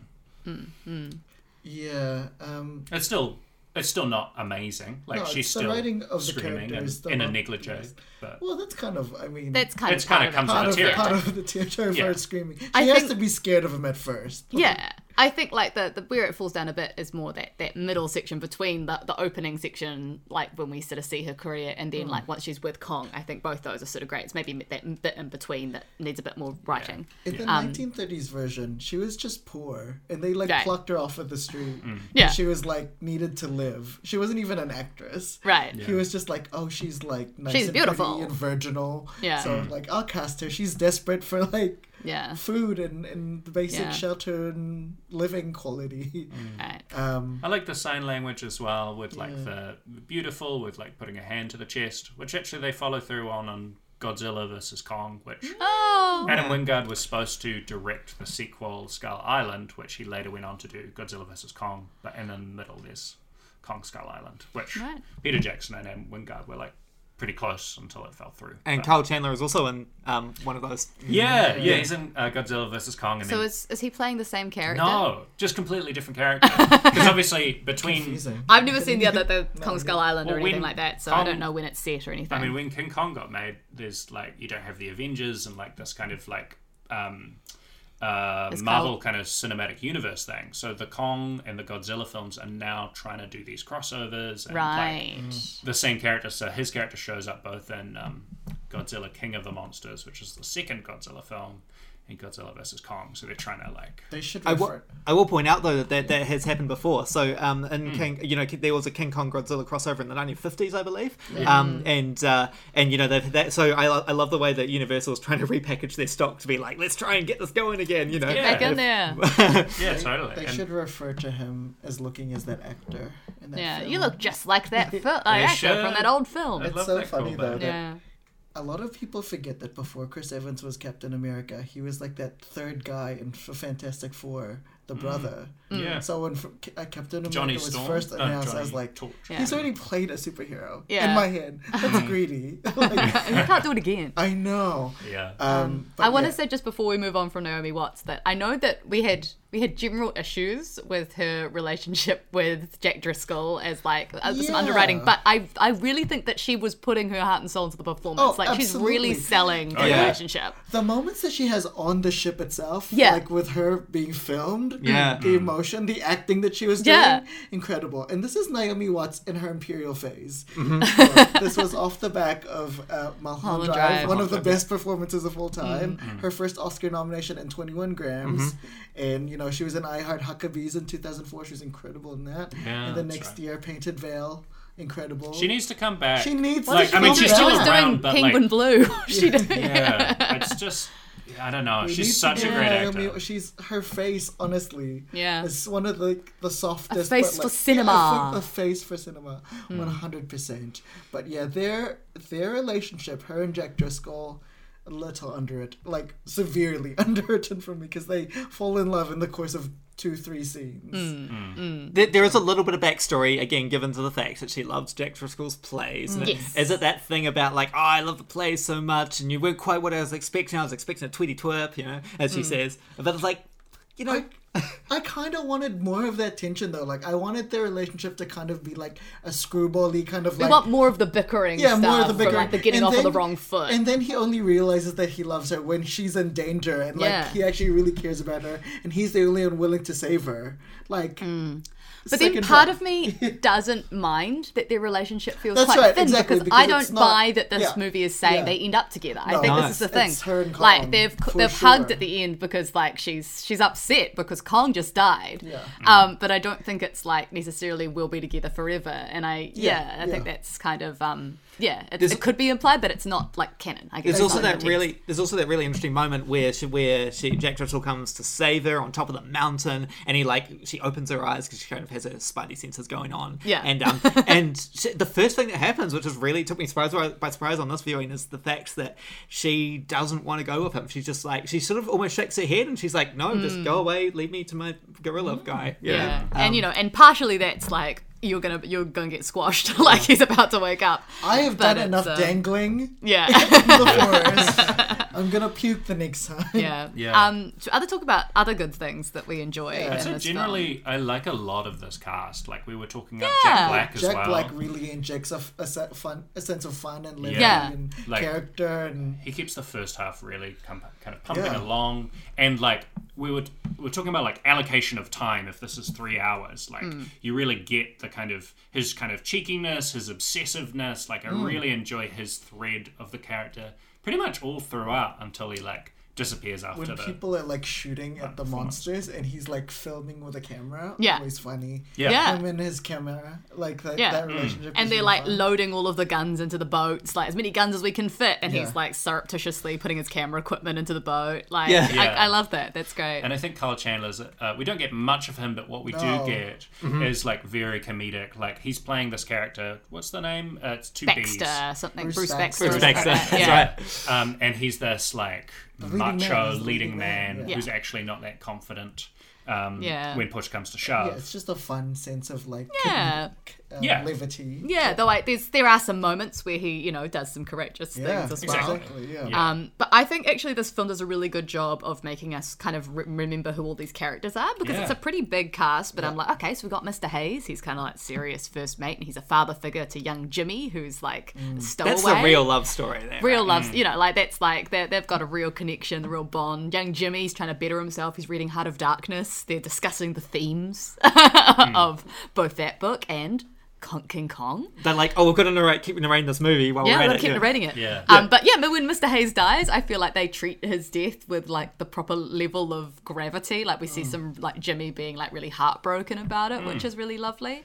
Um, you know, the captain we get quite a lot from. Um, we get like a, but quite a bit with Lumpy, who has uh, you know awful death at the hands of some of the most bizarre but very cool creatures um, that are in this film. These big penis Great monsters death. I love the death. um, which are yeah, like I, I want as a, as a side note, great monster design. I was gonna say these that's one of the biggest things for me. I love the monster design. Kong himself looked really cool. Yes. I wanted him to be bigger, but that's okay. I feel like they had scale, they scaled him based on the Empire State Yeah. Building, and so they had to like build it based off that. That's my thought. I also like that he's not the biggest boy in the jungle. Like Yeah, in later he's the, films, he becomes the becomes fiercest boy, but he's not the biggest boy. He's Yeah. as Yeah. big as the mountain. Yeah, yeah. Um, yeah, I, I love the, the little uncut monsters. Um, who killed um, The little swamp worm. Yeah, let's thingies. call them what they are. They're, they're full on, yeah, penis monsters. Yeah. Yeah. Yeah, um, they're so scary. Yeah. and like the big Komodo dragon, like Yeah, the bullies, as you said. Yeah. Three- One hundred percent. Three T Rexes going for Kong at one point. Oh, and, uh, and a great sequence. Yeah. They're, they're not the they're not T Rexes, they're the Oh. Rexes. Because Oh. um, this this is just a bit of trivia I found out because the filmmakers were like, well, obviously they've evolved over the millions of years, which means that apparently they have now three fingers rather than two, which uh, so- and, and they're also a lot bigger, um, you know, uh, proportionally to T Rexes. So so so the filmmakers So were like, they've let's make them evolved to- like much meaner and much scarier than they would have been. What if does the they- V stand for? uh, something. Uh, Is it like going down the letter scale? So it's like Ooh, say that? it's a Vastatosaurus Rex. Maybe something to do with their fingers. They have, like, Right. little fingers. But they haven't evolved to like stretch their, their limbs out. They're still small. They and didn't need close to. the They body. got all they need is another toe. Um the the crabby pincher monsters as well. yeah, Yeah. there's Big Weta as well. Yeah, Yeah. there's some sort of giant millipede situations. Hmm. There's one Triceratops who is friendly. Yeah, just a couple back friendly. Yeah, we've got some hmm. brontosauruses that seem to be friendly, but they're getting attacked by other. Brontosauruses, they don't exist, right? They're apatosauruses. The real What? thing, Oh yeah, that's true. Ah. That's true. Oh, did we get yeah. it wrong? No, yeah, we did well. Well, No, no, not but I we, just wanted to clarify. culture. I was just Yeah, we as a culture not- did forget. Did yes, we Brontosaurus was uh, another monster, like another like bone on the wrong place. Right. That was, I mean, An was one of those iconic thing about childhood is everyone gets into dinosaurs at some Yeah. point.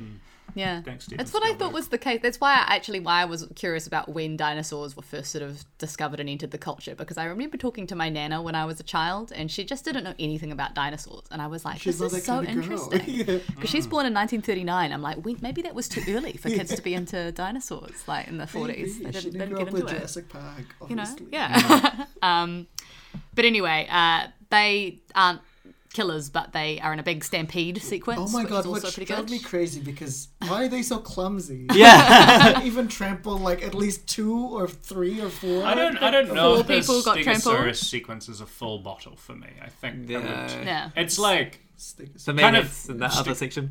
yeah, kind of a bit too unbelievable to buy. Yeah, for Yeah. sure. No, I just like that It's- they were there. It was a It's set Yeah, piece. I like them. but it's like oh, I am suspending a lot of disbelief. Yeah, there's some points where you've got yeah. Again, the, the plot armor really comes to, to the fore at certain Well, points. it was plot armor for like all of them. None Yeah. of them got killed.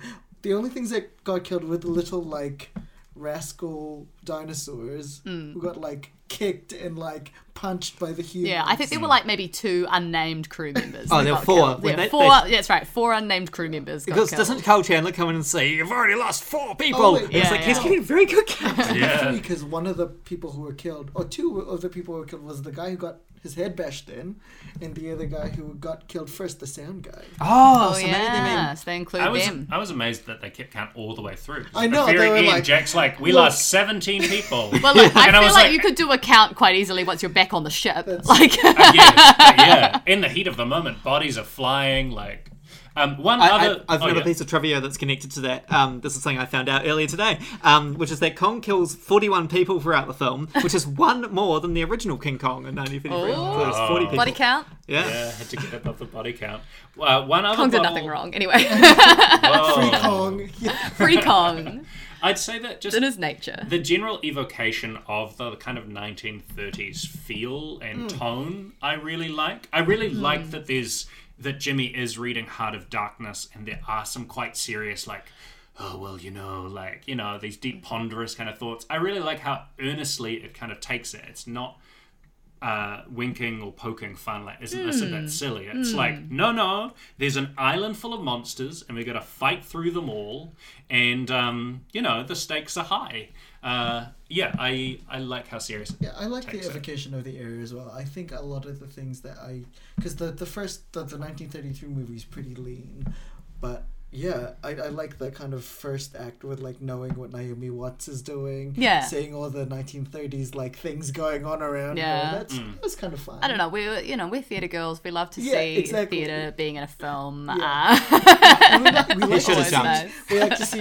New Zealand landmarks being on the film as well. yes, though. we've got the Civic is the, the big theatre where uh, Kong is being displayed, and the Opera House is the shitty vaudeville theatre, I'd- I'd which say- is very funny. yeah it's very it's yeah the contrast between the Yeah. two cities but the one that really impressed me that jack you filled me in about is the set of new york city that they built in Petone. Yeah.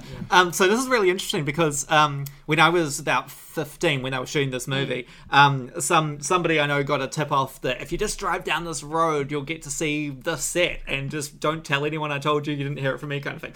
So I was, we drove down this road in Petone, down this really like odd road that wasn't signposted or anything. It was just this kind of gravel road, and we turned up and we're in the middle of the New York set. Obviously, they weren't shooting at this point; it was all just sort of being worked on. So we That's just had so a, cool. had a quick like look and be like woohoo, and then um um. And then jump back in the car and ran away as fast as we could. Um, and um, love it. Uh, did not get any photos because, of course, it was before the cell phone age. Uh, so we didn't do anything that was, Yeah. you know, Right. supposedly pirated or illegal. You know, you know, we're all we're all very kosher, so, so no one can sue me for s- spreading this piece of information. Um, uh, but um, but yeah, it was great. It was like it was like um, they built this entire New York City backlot set in this massive uh, section of Petone, which is now just taken up by warehouses and, and things like that. So it's so there really wasn't much there to begin with, and they just built this enormous set um, that was streets and streets filled with all these New York things. Um, Yeah. I remember seeing like in the paper, probably when the movie was coming out, like they they brought a whole lot of photos of the New York set, and that they had, it was like a front page of the Dominion Post or something, Yeah. being like, "This is the pictures of that set," which was like so cool to think Yeah, about. and I really like how like the camera like moves throughout it, and like there's lots of people and lots Mm. of cars. So like you really, it's really highlighting this is a set where you're taking full But advantage you of also it. see like the full breadth of the the um, kind of the economic um, I don't know, like cabin goings on in New York City because you saw that guy picking off the sandwich from, from Yeah. the trash. So you get to see like the whole world of New York City in Mm. like the small slice of Petone.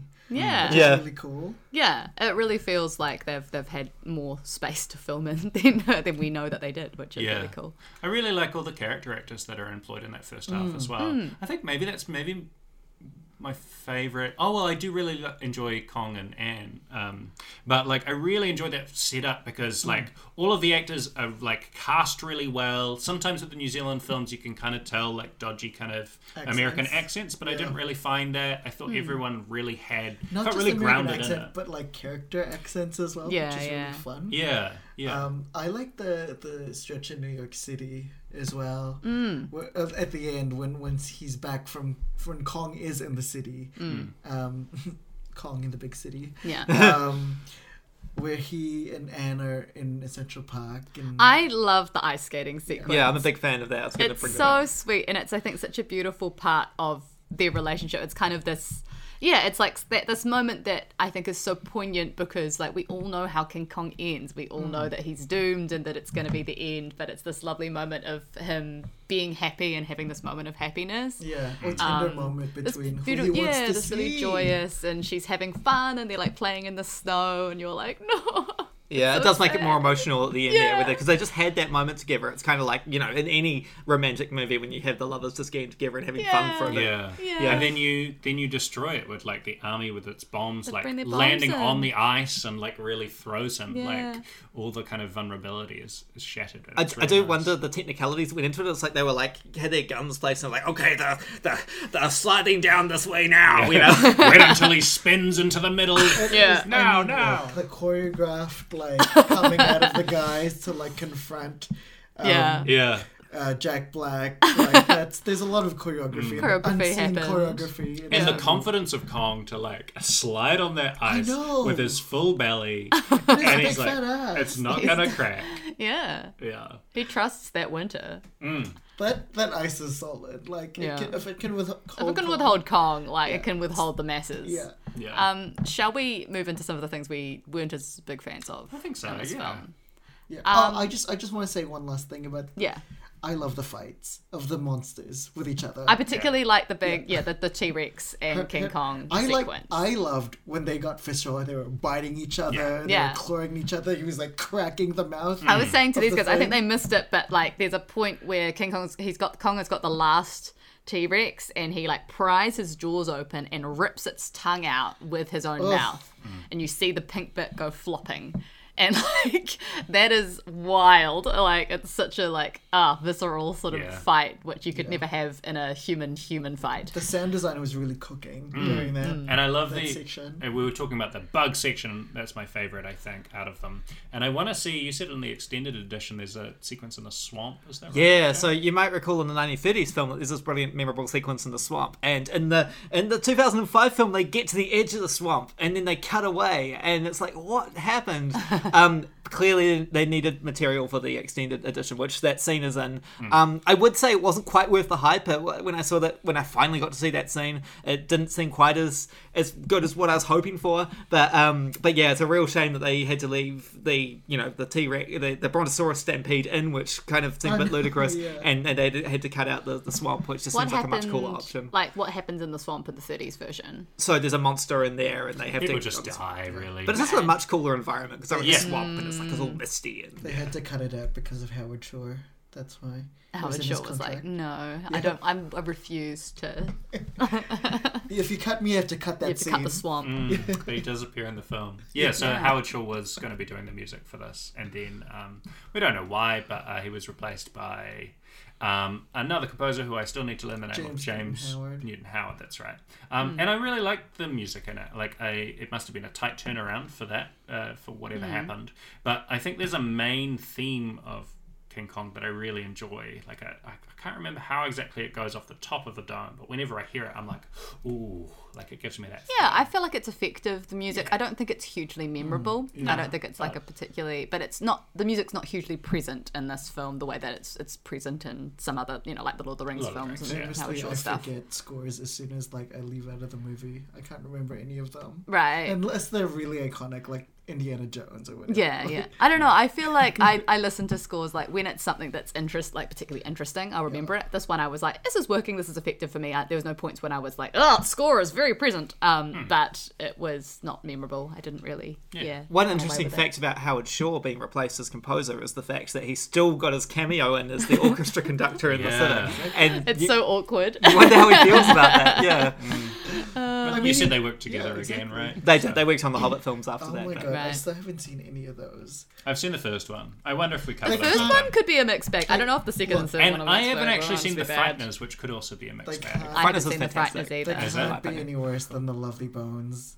Yeah, I've basically, never seen the PJ, Lovely Bones. I cannot with the Lovely Bones. Yeah, Even Peter Jackson's career was like you know hit like you know it was fantastic up until I, I, I, I one of the other reasons I want to bring up King Kong was I consider this to be the last great PJ film to Yeah. date. Obviously, Mm. there's there's documentaries and things that he's done like the war the World War one and the Beatles one, um, and obviously his other fictional movies like Lovely Bones and The Hobbit. But I just feel like he reached a point with King Kong where it's like okay, you know, this is the the last sort of great stride I'm gonna You're hit. like, this is my big epic Well, I Yeah. sort wonder, of thing, and then like, it just yeah. I wonder if it's like because he seems particularly enamored with like special effects, both practical effects and then also like digital effects. Yeah, and yeah. he's gotten so focused on technology, and it's similar to Robert Zemeckis as well, And who like George Absolutely, yeah. and George Lucas, who has very inspired like films and like massive experimentation, and they're most drawn to like how can I push the envelope on that, and so like they should not play grow, with my my frame rates well, yeah, and my yeah. and, and they should not grow old. Like I Lucas. haven't Got the frame rate, the frame rate um, discourse with the Hobbits. Yeah, it was I mean, so bad. There's, I hated There's, it.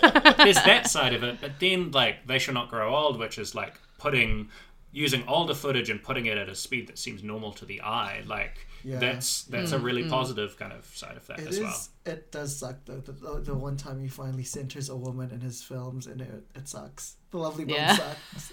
Sorry. well, Heavenly Creatures Spencer's women. Yeah. Oh yeah, sorry, I forgot that's about good. that. Honestly, Heavenly Creatures favorite- is an probably My iconic. favorite is, of his films. Like I still, I'm, Creatures. I'm Lord of the Rings girl, but Heav- Heavenly Creatures would be next, my next Oh, one Heavenly afterwards. Creatures amazing. Yeah. Yeah. Yeah, maybe his queer as text as well, even though Yeah. it's Well, I don't know actually. playing. Uh, Lord of the Rings, but oh yeah, oh yeah, yeah, yeah, yeah, I can see that. All right, But, our, um, our bananas, nom yeah. nom, full my pom. big, my biggest issue in this film is the Skull Islanders. Yeah, it's not a um, our, our natives. Um, it feels like they were like they just didn't really. I mean, I haven't seen this 1930s version, but it feels like an interpretation that comes direct from Yeah, the it does, 1930s yeah, without 100%. any uh, level of commentary. yeah, without any sort of self awareness of like Yeah. maybe we've moved on in our understandings of Indigenous people. like, Yeah. um, it feels very retrograde. Like it's very much just like we're going ooh ah ooga booga and we're jumping out of the shadows to get you because we're all Uncivilized, villainous, yeah. uncivilized Except savages. they're like, like, it's you know, yeah. their contraptions are like That's the quite thing. civilized. It's like we're looking at the actual, yeah, the, the engineering of their Yeah. like place that they've built, and it's like clearly this like is a complicated society. Like, you know, why are they Hmm. just here being, you know, like, like villains to kill in a video game, which is how they sort they're of not feel like just they're villains, made. but there's like highly exoticized as well, with Yeah. like the the mystic old lady and like the, Yeah. the rituals that they do, and it's like oh, Honestly, they look very similar to like Uruk-hai in terms of like the Mm. rain, like like wet and slick and stuff Mm. like that, and they are similarly like kind of like in a framed in a villainous kind of way in terms of Dutch angles and very dark kind of lighting. And it's like, yeah, you could In the slow Yeah. motion. yeah, in the slow motion. And there's an opportunity, as you say, to like they don't have to be like you know, you you even have a translator in the 30s version. You could expand that possibility, and I'm not saying the 30s version is better because it's still really That bad. was made in a time when you know when it was thinking more different- expected, you know. Yeah. Like it sort of it, it didn't feel like you know uh, retrograde in the 30s. It just felt of its time. Whereas in 2005, you're like, this is like Yeah, no. pretty late to have this sort of depiction. and you have this opportunity to like punch up um, Anne's character. Like, why not take also take the opportunity to kind of talk about yeah. Um, there is there is some lore. I mean, as again, I've, I've read all this kind of stuff about how the, the they wanted the natives to be like you know kind of living under the shadow of Kong, and if they don't offer the sacrifice to Kong, then they'll all be I don't know uh, traumatized or something like that, or, or have something terrible happen to them. Um, but like they didn't, they never played up that aspect of it in the actual film. And I've seen um, you know documentaries about this on the on the King Kong behind the scenes, and Yeah. where they talk about like how the natives have been oppressed by the Skull Island creatures, and that's why they have to appease the Kong god kind Oh of yeah, thing. Skull Island has so many creatures. Yeah, Yeah, yeah. and it's like it's like they just never they never really took it to that next level in the script, which is a bit sad. I thought that Yeah. they, they could have made the natives more of, A, and in the 1933 film they had the um the translator. They also have the fact that um.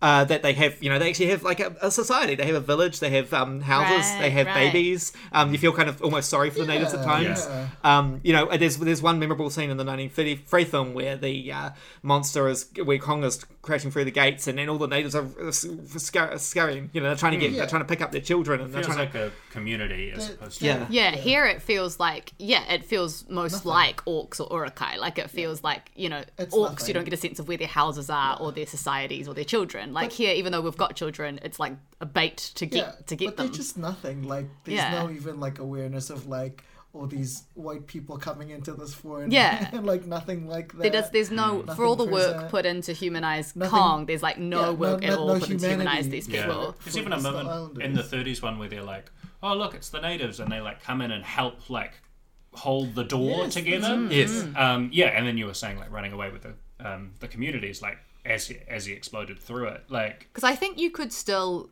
retain some aspects of their plot. Like Mm-hmm. you could still retain the sense of like w- once a year we have to do the ceremony where we give Mm-hmm. a sacrifice to the thing, but like have that in a way that shows them being maybe more torn about that scenario because it's probably one of their people that has to get sacrificed every year. It's a really tragic moment and being excited about like, so a stranger, we can use this instead rather than like, ah, rah, we're just gonna get you and s- do screeches and do yeah, like weird animalistic kind of noises. Or like, what if they get there and they're like a wonderfully functioning society, Hmm. And then but they have to do this like one horrible ritual every year. Yeah, or like they get there and they've already got a person Yeah, tied well, up that's to do kind the of what thing. happens in the 30s Well, one. They've yeah. got They've the got late- someone, yeah, they've got right. Yeah. Fact, don't, don't they have a very civil discussion about like how we don't really want to like interfere with your guys, you know, thing what you're doing, but like we kind of have to like give the sacrifice, and, Yeah. and seems a bit of a better target than our current one. Like I it's all very like I was kind of impressed watching it because it had those elements, and then it was also primarily people of color like playing these roles. It wasn't just a bunch of like blackface, and I was, um, I was like, you know, still a massive bunch of problems, but like for a '30s movie, I was like, oh, Yeah. yeah. So I think yeah, I mean, it sounds like comparatively just worse in terms of that particular treatment. I think of, yeah, yeah. Um, it's just kind of been not fully kind of considered as well as as as it could be. Yeah. Yeah. I feel like they sort of put the thought into like you know, obviously King Kong himself has hmm. been used as like a metaphor for like the black man, you know, the capturing the white woman, like the kind of I don't think that was the intention originally. The original directors have said like, Yes, but a lot yeah, of people have read it in that way, and Yeah. so I feel like they've done a lot of work into being let's make this relationship really interesting and you know like consensual, I guess, and like you know hmm. show this friendship between them. But yeah, it's like then they've put no thought into like the actual people hmm. of color in this that, that make up the bulk of the people of color we meet in the film because we've got Mr. Hayes and we have like the one Chinese guy who just has a strong accent and does a very like classic also, Chinese thing. like, honestly, even in the 1930s film, he has more like things to do. Yeah. He's Right. the one who ends up the troops in the 1930s film. yeah, he discovers that Anne is missing, whereas that goes to the Jack Driscoll character in this. Yeah, Yeah. yeah. Still not tons, but like I was Hmm. like, oh, that is an Asian actor playing that role. Cool. Minor, minor That's props good. to a Minor props. movie. Yeah, but Yeah. it seems like he was part of the crew as Yeah, well. Like yeah, yeah, whereas yeah. here, I, if you cut him out of the film, I wouldn't have You missed wouldn't. him. Yeah, Like, yeah, yeah. Yeah. yeah. Um, other bananas. I'm not sure. Oh yeah, you got one, Jack. Go ahead. Um, one one for me was the overuse, and this is again a PJ thing that we were talking about earlier of the overuse of CGI. Um, I really feel like it did so well in the miniatures department, and this was actually the last film that Peter Jackson made that had uh, the bulk of it being miniatures in terms of the actual sets. Um, the Hobbit films they decided to rule out miniatures because of supposedly because of the 3D, um, uh, which is a bit sad because it did look kind of like computer graphics to me. That was just my, Yeah, my version of it. I mean, I always love miniatures when you're in. Yeah. yeah, but but I think actually the fact that Weta Workshop made these incredibly beautiful miniatures in the same style they made the Lord of the Rings, and they look stunning. But then then you have then you populate them with um, endless CGI Brontosaurus stampede. Oh, you know, And- Bron- the Brontosauri were. They definitely looked No. CG. Yeah, and, and it's not just that; it's the fact that that, that whole chase sequence, um, which wasn't even from the original, that was one sequence that they decided to sort of make up for the purposes of this movie, um, where they are chased co- co- comedically by um, these brontosauruses who are being chased by these little bitey fi- dinosaurs who are kind of you know very disposable because you can sort of kick them and, and, and shoot Yeah, them. and, out of the. Yeah, exactly. And then they're all falling off a cliff, and the cliff is coming away, and you're just going, Yeah. I don't care about any of this because no one's going to die anyway. Two people died supposedly. yeah. We don't know who they are.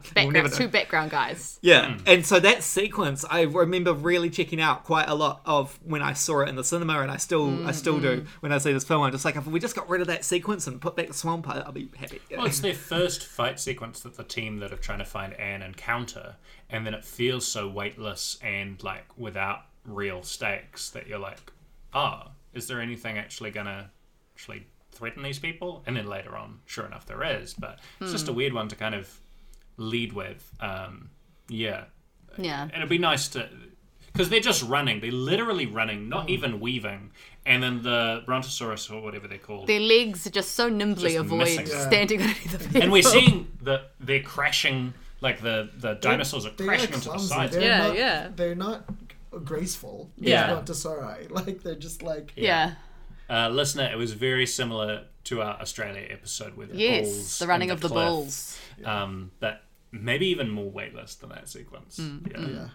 Um, I have some logical questions about Yes. the film. yeah Well, one, why does Naomi Watts not look dirty or scratched or She- anything? I think I Gets dirt on her bottom the- half, but Yeah. her face Yeah, never her gets any face. dirt. just came out of the hair salon every for day. me Yeah. i'm like the 1930s-ness yeah, I know, Like but I'm just like, time. I don't know. But because she has scratches at the end, Yeah. like the whole Yeah. time. I Greta think they could have got some, never some have mess on her. dirt on her Yeah. face and know. she was like hanging around. She was like being flung left, right, and center. I, Like, my logical question is more about yeah, she's when she's getting flung around, yeah, like there's some throw up. she Yeah. does- my well, the big the big logical question is how they get Kong off Skull Island. Yes. When he's like, So our ending of the Skull Island sequence, he's been chloroformed, he's been harpooned, they've got him. Uh, he passes out. Poor Ann Darrow was weeping, going, No, no.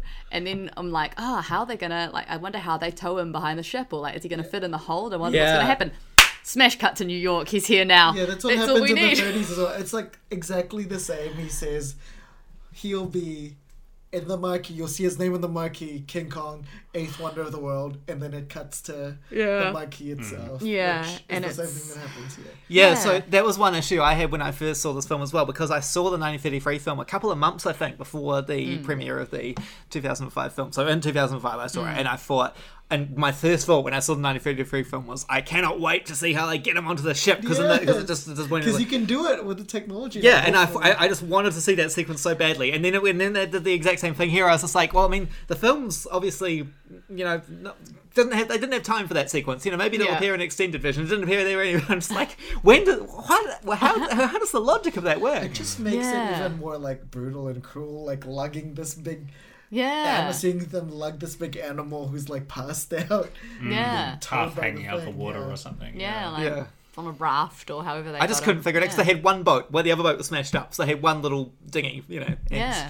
The, oh the other- yeah, they didn't even have the big boat because that's No. fucked, right? Yeah. They would have gone under. No, no, no. They had that the big point. boat because they had all the with Captain Captain Englehorn or whatever um, was was, filling he was saying like we're fixing it, like we're trying to like fix the boat, okay. like that's what they would they were trying to fix it. I think Oh, so. If they just had the dinghies, impossible. Yeah, no, yeah, Yeah. Um, I'm not sure about Jimmy. Who's Jimmy? Oh, Jimmy and Jimmy is the Jamie Jimmy. Bell Oh, character. Jimmy and Hayes. I was bored. I did not. I think it's it. they spend a lot of time on it, and it's kind of a little hokey. And I was saying I don't mind Yeah. the '30s tone, but like them, I'm like, there are other relationships Well- I'm more interested. You got to know Jimmy and Mr. Yeah. Hayes better than some of the other principal characters. that's hmm. def- probably true. That's true. Well, the thing about them is that I found them boring. Like to me, Lumpy in his like couple of appearances Yeah. was more interesting than the two of them combined. but Like- I don't want to see too much of Lumpy. I No, exactly. think. That's what I mean. But like, I don't know what they added. I'm gonna say I was- like Jimmy. I I like. like I just like the, the the young boy. He's like, I want to. I- I want to get out there with my gun. You know. I Like, invested love so that. much time in him, and then Mr. Hayes died. I want to see what happens with Jimmy. Yeah, Like, that's pay- the thing is they don't. Pay, there's no Yeah. payoff for Jimmy. We You don't know. see like what happens at the And end. then I'm like, so what the fuck? Did I Like Yeah. I want to see him die painfully, or I want to see him have a successful life or something. In Yeah, New we want to see him in New York. What And happened I next? do, Yeah. I do love Jamie Bell as well, but this was not definitely not a highlight of his No. career. This wasn't. Look, the highlight of Jamie Bell's 2005 is the video for "Wake Me Up When September Ends." I mean, it's a romance Uh, stuff. Yeah, Yeah. yeah. Yeah. Her and Ev- Do you know Jamie Bell played the Thing in? We were talking about Fantastic Four, Oh, Yeah. yeah, the new one. the new one. Yeah, Interesting. Wow. Um, I mean, this is the thing. I guess none of the boat crew come back uh, Yeah. after we go to New York, The and it's another thing that maybe the if we, captain, yeah. yeah, like Sinister Captain doesn't come There's back. There's one shot of uh, Colin Hanks, and he's like in the it is. theater, and, Yeah, yeah. and it's another relationship. Is that there's this whole like you know because because Jack Black's the director and he's just like his assistant, but they kind of have this like mutual respect for each other, and you almost Mm. feel like he's kind of like a father figure to Colin Hanks. And um and then at the end, you know, he's like standing on the stairs looking so like having. Or you said he was going to have a Cinderella moment. Yeah, but well, it looks like he comes down the stairs, and it's that romance moment of like, ah, Someone you. looking up at they the look at each other. then coming down. But I don't, Yeah. I don't, I think But, that got paid um, off because he talks with Adrien Brody's character Yeah. and is quite disillusioned with how, um, Yeah, Carl- with how Carl Carl has has, been treating played it everything, yeah, how he's how Yeah. he's Yeah. And that's and that all that I need. I, I just think that's the needed thing. a Jimmy I, I all I needed was that. I think I th- what I'm saying is, if we had had a little bit of that return boat journey, Yeah. that also could have been a chance to pay off all of the crew Yeah, who we're not going to get a chance to see again because like none of the boat, none of the ship's crew are, have a reason to be in the rest of the film really. Yeah. But it would have been nice to have like a moment with the captain, a moment with Jimmy, and you know any other surviving crew. I think there's only the only surviving named crew. That we Yeah, know. or just their relationship, say to Carl being like, "Fuck Yeah. you!" Like I've lost so many It would have been nice to see Yeah. the crew in the audience, maybe. Oh, exactly. thing, yeah, 'cause yeah, then, Yeah, You know, like yeah. But then it's like, would they have come, or are they like, this was a Mm. foolish idea? it's like that Um, Stardust moment where you just see those people in the crowd. At the wedding, and you're like, Yeah. why are they here? Yeah. um, Another hilarious thing about that is the fact that uh, that there's three different shows going on at the same time in New York, Yes. and for some reason, both Jack, uh, both uh, Jack Driscoll and Naomi Watts' character have the spidey sense to just sort of leave mid, Yeah. performance. So I guess it's explained for Jack Driscoll. Jack, yeah. He's watching his own comedy, which he wrote for Anne, and then, She isn't there. Yeah, she's not there. She's not in it, and the, they're saying the lines. And as he hears his own lines he wrote back to him, he realizes realizing. like, ah, I didn't ever told her that I I loved her. That's why she doesn't like me. I guess I just never said anything. he's also Huh. really boring. I just have to say the character, not. yeah. I mean, if he's a writer, why is he not witty? I mean, I'm like gonna say- also like this comedy not really showing off his prowess. Um, but yeah, Everyone's anyway, laughing, but we're not hearing the jokes. But Yeah. yeah, I'd say Where like, are the jokes? where are the jokes? I guess in the 1930s was a lot the lower bar for Well, comedy. we don't really see the final stages of their relationship because Anne. Yeah. Well, he's trying to drag her away. Kong is in the process of being captured, and she's like, she's screaming no, no, and she's like trying to like wrestle herself free from him, and he's he's like, no, Anne, get on the boat, and her, she's pulling her away. and she's trying to go and save Kong, uh, and then we never see the boat trip back. So yeah, we, we don't there's see a final them. beat there Yeah. that it's just like I'm not like maybe the relationship needs to get be troubled because they're separated from each other. And Mm. then, sure, they finally end up together, or actually, maybe they don't have to. I think there's a thing where like because they've they've prioritized Kong and Anne's relationship. Yeah. They've had to necessarily put a backseat on Anne and Jack's relationship. Mm. Like, so it just doesn't feel fully written and it feels like we're missing components because they just didn't really, like, they used all those emotional beats and it's when they're ice skating in the park, you know, like, that's Mm-hmm. the, that's when we were like, these are two people that feel like a love story, you know? Mm. But I would like that that maybe she doesn't end up with him at the end, and he's become this. He's discovered he's this like m- not a movie star, like a an action hero, being able to kill dinosaurs. He's done all this for her, and she's like, "I'm not interested in you." Like, I mean, I guess that we, we don't know that they do end up together. Sure, the they hug, Like, they yeah. hug. But there's not a, they don't have a kiss. yeah.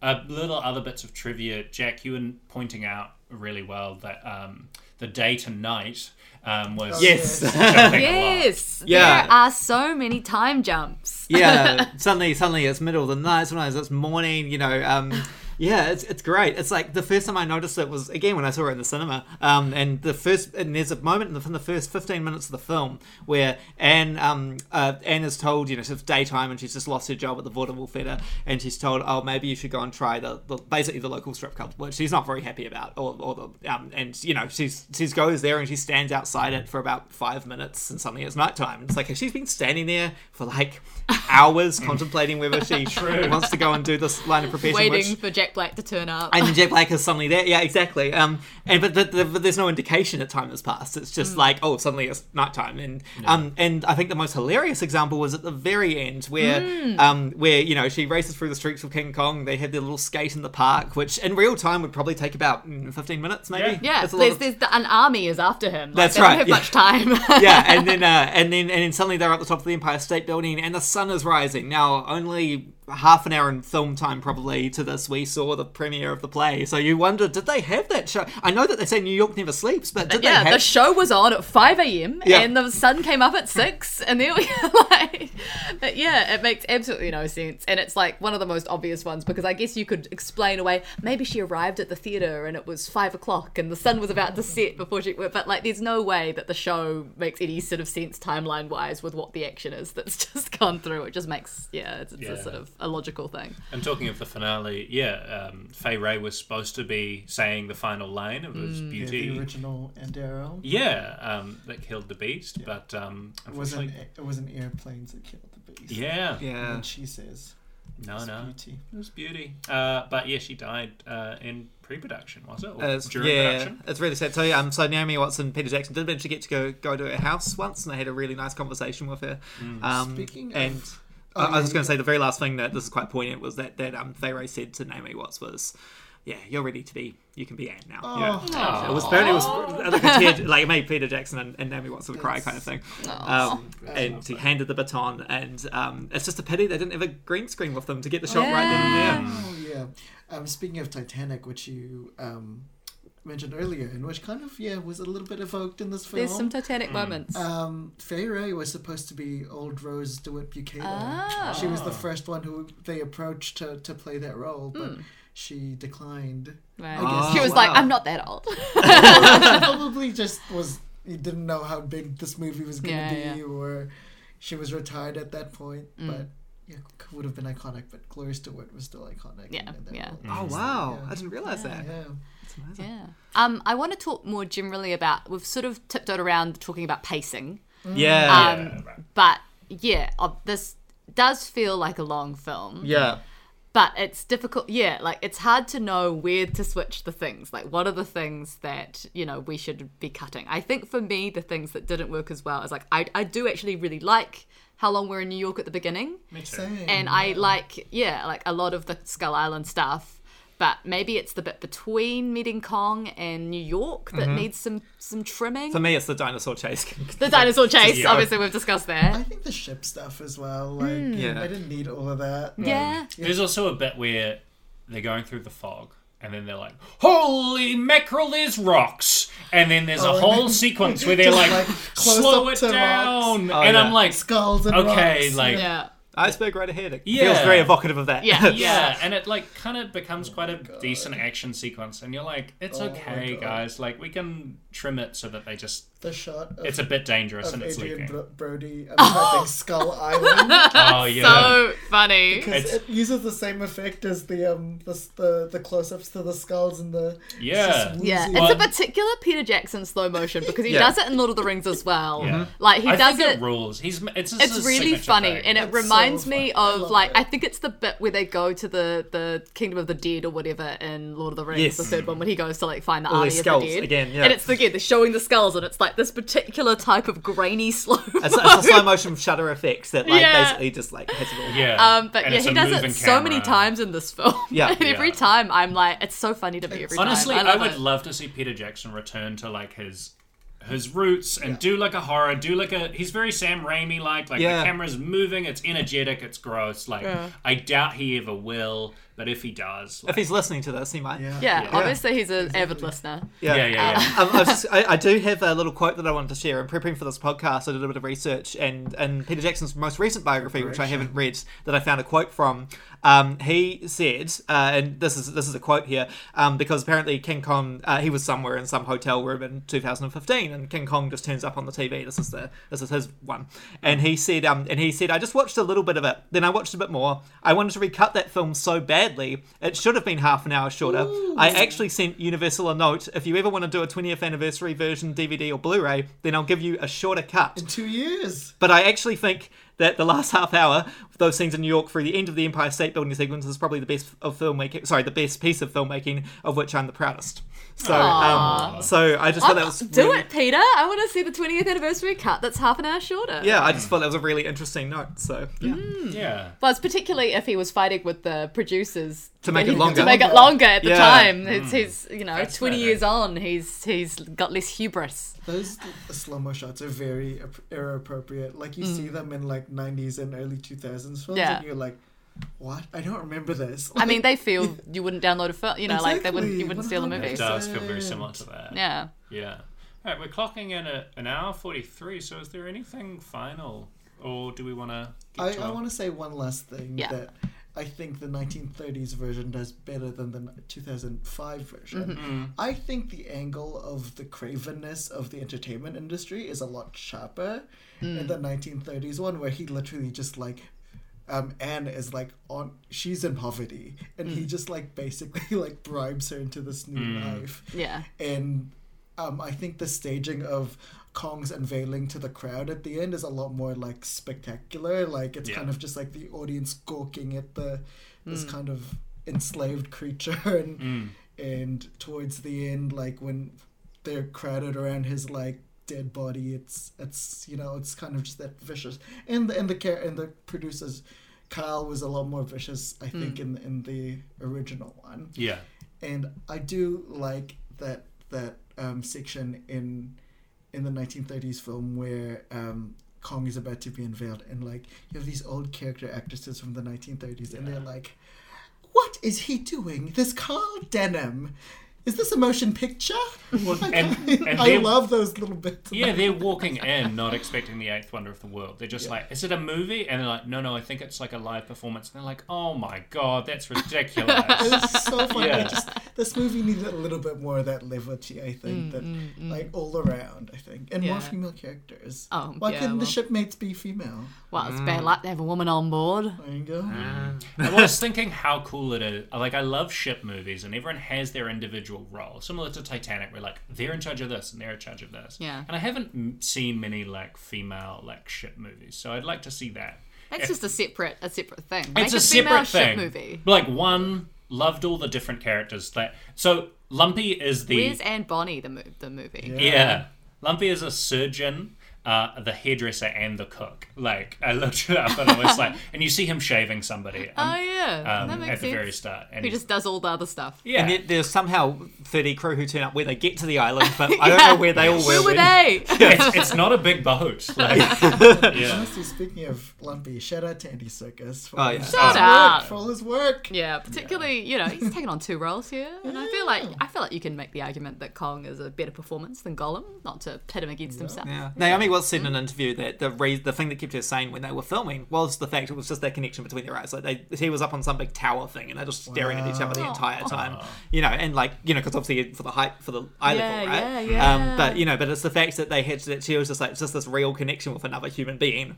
That's Yeah. what she valued about the whole process. And yet, I think it totally comes through. Like I've had chats with people that uh, I was talking to some friends that aren't at all involved in the film industry, and they're like, "I don't understand motion capture. Like, what does it actually do? Like, what's the purpose of it, and things like that." And I think this is a film that really shows like having an actor there does make like a huge difference. in. I think of- that's why you take the Yeah. role because there's some sequences where she's screaming and she's been thrown around. I'm like, what is the pull of this role? Mm, and then it's like, oh no, those scenes are so meaty. Even though there's not much dialogue, it's all just there between the two of them. I love when she's performing that backflip she did. I know that's not her, but you know. you know, Oh, someone someone did it. Yeah. um, I just want to also point out because this is one of my favorite things about this movie um, is the hilarious meta references to the original King Kong, specifically when they're in the car at the very beginning of the movie, and uh, uh, Jack Black says, I'd love someone to read this. Um, I've got the quote here. Oh yeah. Uh, Fay? Fay's a size four. Yes, she is, but she's working on a picture for RKO. Cooper, huh? I should have known. Yeah, Yeah. so that's literally just about as meta as you can get. So where they live in a universe where the original King Yeah. Kong was being made with Fay Wray. Yeah. Um, and my other favorite thing about that is when they film the dinosaurs and uh, Jack Black says, oh, you got to go walk towards them to Kyle Chandler because he's like, otherwise people will think they're fake. And it's like, yeah, but I don't think that stop motion photography was that advanced. In fact, the original King Kong was the film that made everyone go, whoa, you know, Yeah. like I don't think that there was much before that. I mean, maybe there was some some silent movie stuff. Like there was obviously um, the Fritz Lang film De Nibelung, which had a, a dragon, you know. Um, Right, but yeah. there there wasn't much, and it's Not like I. I don't think people would have thought those are fake. You know? Yeah, they, yeah. they would have got it. We get whole lines lifted from it as well. Like, Yeah. um, uh, what's When his they're name? when they're filming the ship. Yeah. Yeah, they, they- use like the old like Right. toxic lines that Jack Driscoll originally says to, Right, to right. Anne. Jack Driscoll, the first mate. Yeah. and then um, when uh, Carl has captured Kong, he says he's saying lines that are uh, lifted directly from the 30s version of like it's gonna be the eighth wonder of the world and all that And the stuff. final line of Yeah, yeah, yeah, of yeah, course. of course, yeah. And it's time for our final line. Oh, nice segue bag or segue. All right. Um, And as a reminder, I feel I didn't remember to remind you this, Jack. Uh, bag is positive and biff is negative. Sometimes we forget to tell our guests this. Yeah. Um, I will go first on this one. Um, I think all in all, obviously there are problems with this film. It is definitely fitting the title of mixed bag. Um, there are stuff that really works and stuff that doesn't. But I think on the whole, I I'm gonna give this one a bag. Um, I felt like yeah, there were moments where I was really moved by it. There were moments when I was really excited by it. I think you know there are we've talked about many of the problems, but I think all in all there was there was more going for this film than um, things that were detracting. So it's a bag. Cool. I'll jump in next. Yeah, I really like the evocation of the period. Seeing like the sets is really exciting. I love like a monster movie and like an action movie. And so even though I guess we haven't underlined how long it is, but it is three hours long, Yeah. and you do feel it at times. Um, I really enjoy it for those, and I kind of forget just how forgot how poignant the romance um, or like you know connection between Kong and Anne is. Um, yeah, I think there's a lot of really great performances in it, and um, yeah, it's a bag for me as well. Nice. Well, as I said in the beginning, this is not necessarily my genre of Yeah. movie, but I don't know something about like watching the original, which I was impressed by, and like how much it managed to convey in like an hour and forty minutes.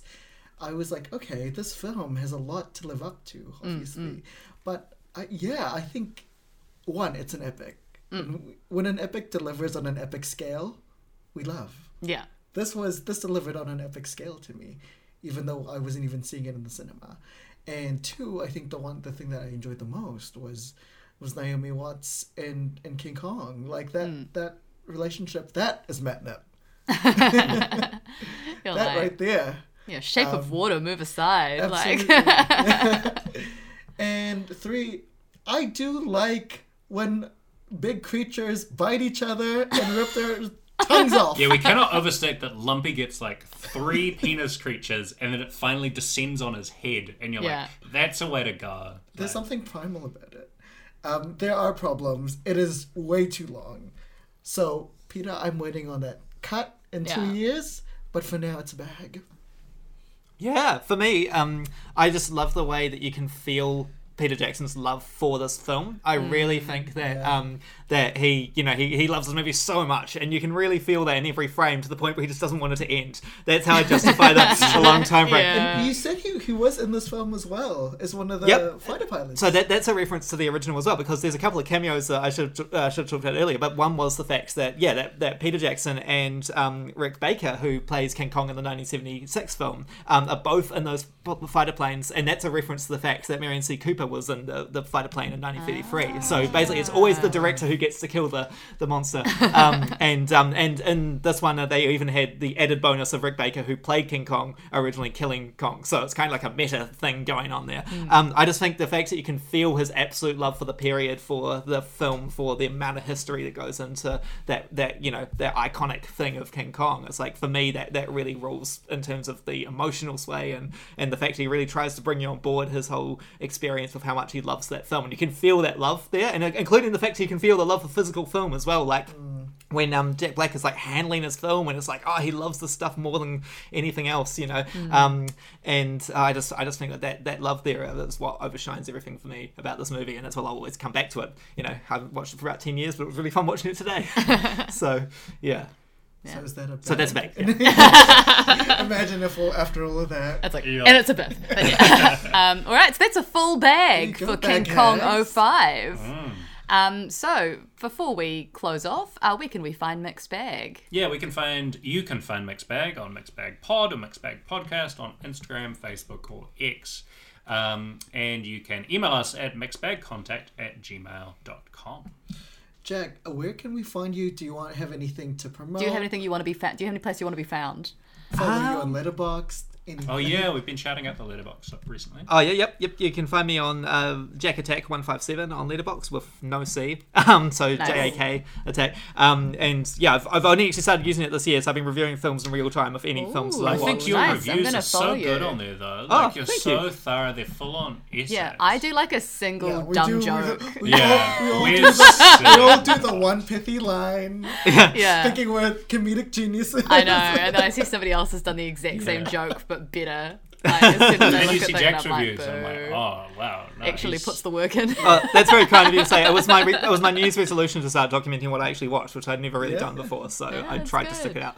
Um, So that's really cool. Um, uh, yeah, and there's other there's other stuff that you can find various bits of me online. Um, I do have a website, jacko'donnell.net. Um, uh, yeah, so Yeah, you should check out um, Jack's films in the past. They're Yeah. absolutely wonderful. Woman in Blue and um, uh, um, Tama. Tama. yeah, you can find is. Tama online as well. So Awesome. yeah. Nice, incredible. Cool. Thank you for being here. Yeah, thank you so much. Thank it's you been so for- great to have and you thank on you for doing here. all your research. Yeah. it's great. It's work. really useful. Yeah, Um, Been all terrific. right, and with that, That's a wrap.